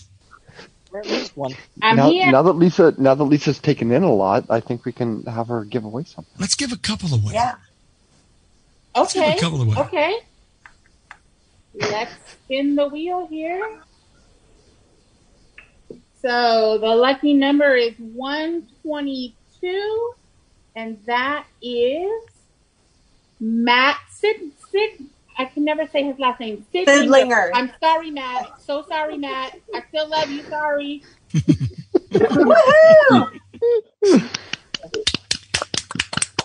That Fresno guy, right? Yeah. Fresno guy. Don't worry, Lisa. He'll get back at you at your next chapter meeting, in-person No. chapter meeting. I can never say his last name. okay, let me spin the wheel again here. Wheel of Fortune. Thank you, Vanna White. That's right. the lucky number is 77, which is Joe Green. Yay. Hey, Hey, Joe. Oh, we know Joe. we even give it uh, money to Laker fans in this organization. And there's nothing wrong with that. Wonders never cease. Larry, we're going to have you back to do this when you can do it in person. You're just too good a, a resource. We're going to going to get you back to do this MC thing when you can no. really What just what you're let really loose. saying is you're going to have me back until I get it right. I think that's Yeah. what you're saying. Yeah. You just better not get it right for a long time. Exactly. Yes. Good job, Larry. Thank you, Sarah. Okay. So we have seven more door prizes left, just just so you know, Judy. And Well, uh, let's and- give let's give two fifties. Uh, let me just think. Is that so far as I know, this really seriously will be the um, the last. Uh, this, we, we, so far as I know, we don't have any other business to come before this convention. And um, let's have any comments from the panel. Um, have we forgotten anything? Have we got anything left to do? Okay. Um, I do have one person who's raising their hand. I think Okay. they might want to make a donation. Actually, Uh, we've got- Probably wanna vote. Actually, we've Well, got two we- people. Maybe they want. Says- we're, we're it says- apparently- Go What's ahead and uh, go ahead and recognize them. Okay, it says Matthew, and Matthew, you are now allowed to talk. Oh. Hey, Matt, Matthew. I just wanted to tell, say, Lisa, thank you, but I'm not going to get you back at the next chapter meeting. I love you. okay. Okay. I love you too, Matt. Okay. So, Lisa, let's go ahead and have two $50 door prizes. Okay, doing big money here. Big money, big money, big money. No way, no whammies, no, whammies, whammies. no whammies. Double, double, double, double, double, double, double. The lucky number is 91, and that is Catherine Johnson. Hey. Our good member from Colorado. So congratulations. That's 50 bucks. I think she's from Washington, actually. Oh, Oh, you're right. Oh no, Yes. no, she moved. No, I think Oh, she Catherine is moved. in She's in Colorado. Colorado. She's in Colorado. She's Colorado. She's Colorado. Although we could consider her a Colorado. Ah, she does. That's Is this what we're all going to have to contend with on the board? Good grief. Okay. Again, let's. Having entirely too, too much. This is not the hospitality party yet. This is just our normal. Speaking, We're getting- we're speaking, getting close, speaking though. of which, if I may jump in real quick, everybody remember that we have a hospitality time tonight, just in case you have not spent enough time on Zoom today. We do invite you back for uh, hospitality. That's at if you registered, you got something from tonight. us already. Yes. Yes, Yeah, but you got to bring your own the convention. stuff. That's right. It's a BYOB hospitality night. It's Uh, a BYOE. Bring, bring your Gabe, own as your everything. president, I have one favor. Could you shoot me the link? Because I'm not sure I can find it. No. All right, everybody, that is your outgoing president. Okay. She's already lost her link. I think we're up to ten. Hey. Judy, And I this certainly is, don't want to miss my chance at the at the hospitality party. this is Christy. Lisa, let's have is that Christy. last. I, I Oh, think I yes, hear Christy. Christy. Yes, So I just wanted to, for the public, for all out there, um, do we know anything about when our next convention is going to be, just so that everybody's on the same page as to what's going on with it? We have no clue. It, no it will be in clue. 2021. That that's about as close as I can narrow it down for you right now, Christy. We On a day that ends with going Y. be virtu- One of those. That's right. Maybe even two or three days that end with Y. Maybe. Uh-huh. And on a day that the sun will rise in the east. And set in the West. By the way, happy solstice. Yes, we had That's summer at about That's- two forty-five. Oh, two for, okay, Lisa, let's All right. give away this last fifty dollars. Okay, 50 bucks. Let's spin the wheel. And we have 161. And that is meat patty for the puppy. someone I admire, Rob Turner. Hey, Rob. Oh, that's amazing. He deserves it. He worked Wow, hard. that's really something. I'll tell you. You that's deserve great. Thank you very much. All right, ladies and gentlemen, with um, this is the last time that I will be able to say to you, oh, will the 86th annual convention and the first ever virtual convention of ACB the, of the California Council of the Blind is now adjourned. Oh, we did it. Judy, Yes. Judy, Yes. Nicole, Nicole just texted me to remind you to let everyone know the office is closed on Monday. Yes, Yeah, uh, that's that's a good point. I didn't think anybody would be calling, but guess who does gets a day off because she worked today? She needs several. Yeah. Yes, yes. And a big thank you goes out to the convention planning committee. Um, you all know who you are that stepped up and made this all switcheroo. And Judy, did you give out all your president's um, awards or prizes? I'm not doing. Uh, we're done, Charlene. Okay. So we have We're three done. more. We have three more door prizes, and if you'd like, I'll hold off and do them and call in on the hospitality uh, call. Yeah. Oh, that Hey, was- there you go, I'm sorry, yeah. Lisa. I thought those were the last ones. No, I have three left. Shall we give one? Shall we do? Shall we wait till the hospitality? I mean, or shall we? No, they're convention door prizes. Yep, Uh, let's give them okay. up. Yep. I think we we 'em. better. Let's do a seventy-five dollar prize. And, Oh, and with the remember, bag. and As long remember as we have everybody to leave your name badges on your on seat it. on your way out. Yes. Yes. So And the Would a, would, would a hand in- raise be sufficient? No. The shuttle is leaving in five minutes. My battery is low, guys. Guys, hurry up. so seventy-five dollars goes to one eighty-six, and that is Stephanie Rod. Rude. Rude. Good. I'm sorry, rude. I'm sorry. I'm sorry. All right. All right. Hey, Hey. woohoo. All right. Thank you so much again, Deb and Randy. And we want to say goodbye to our ACB Everybody radio ACB friends. Radio. We may already have, but, uh, and once again, one final thank you to our wonderful sponsor, Vanda Pharmaceuticals.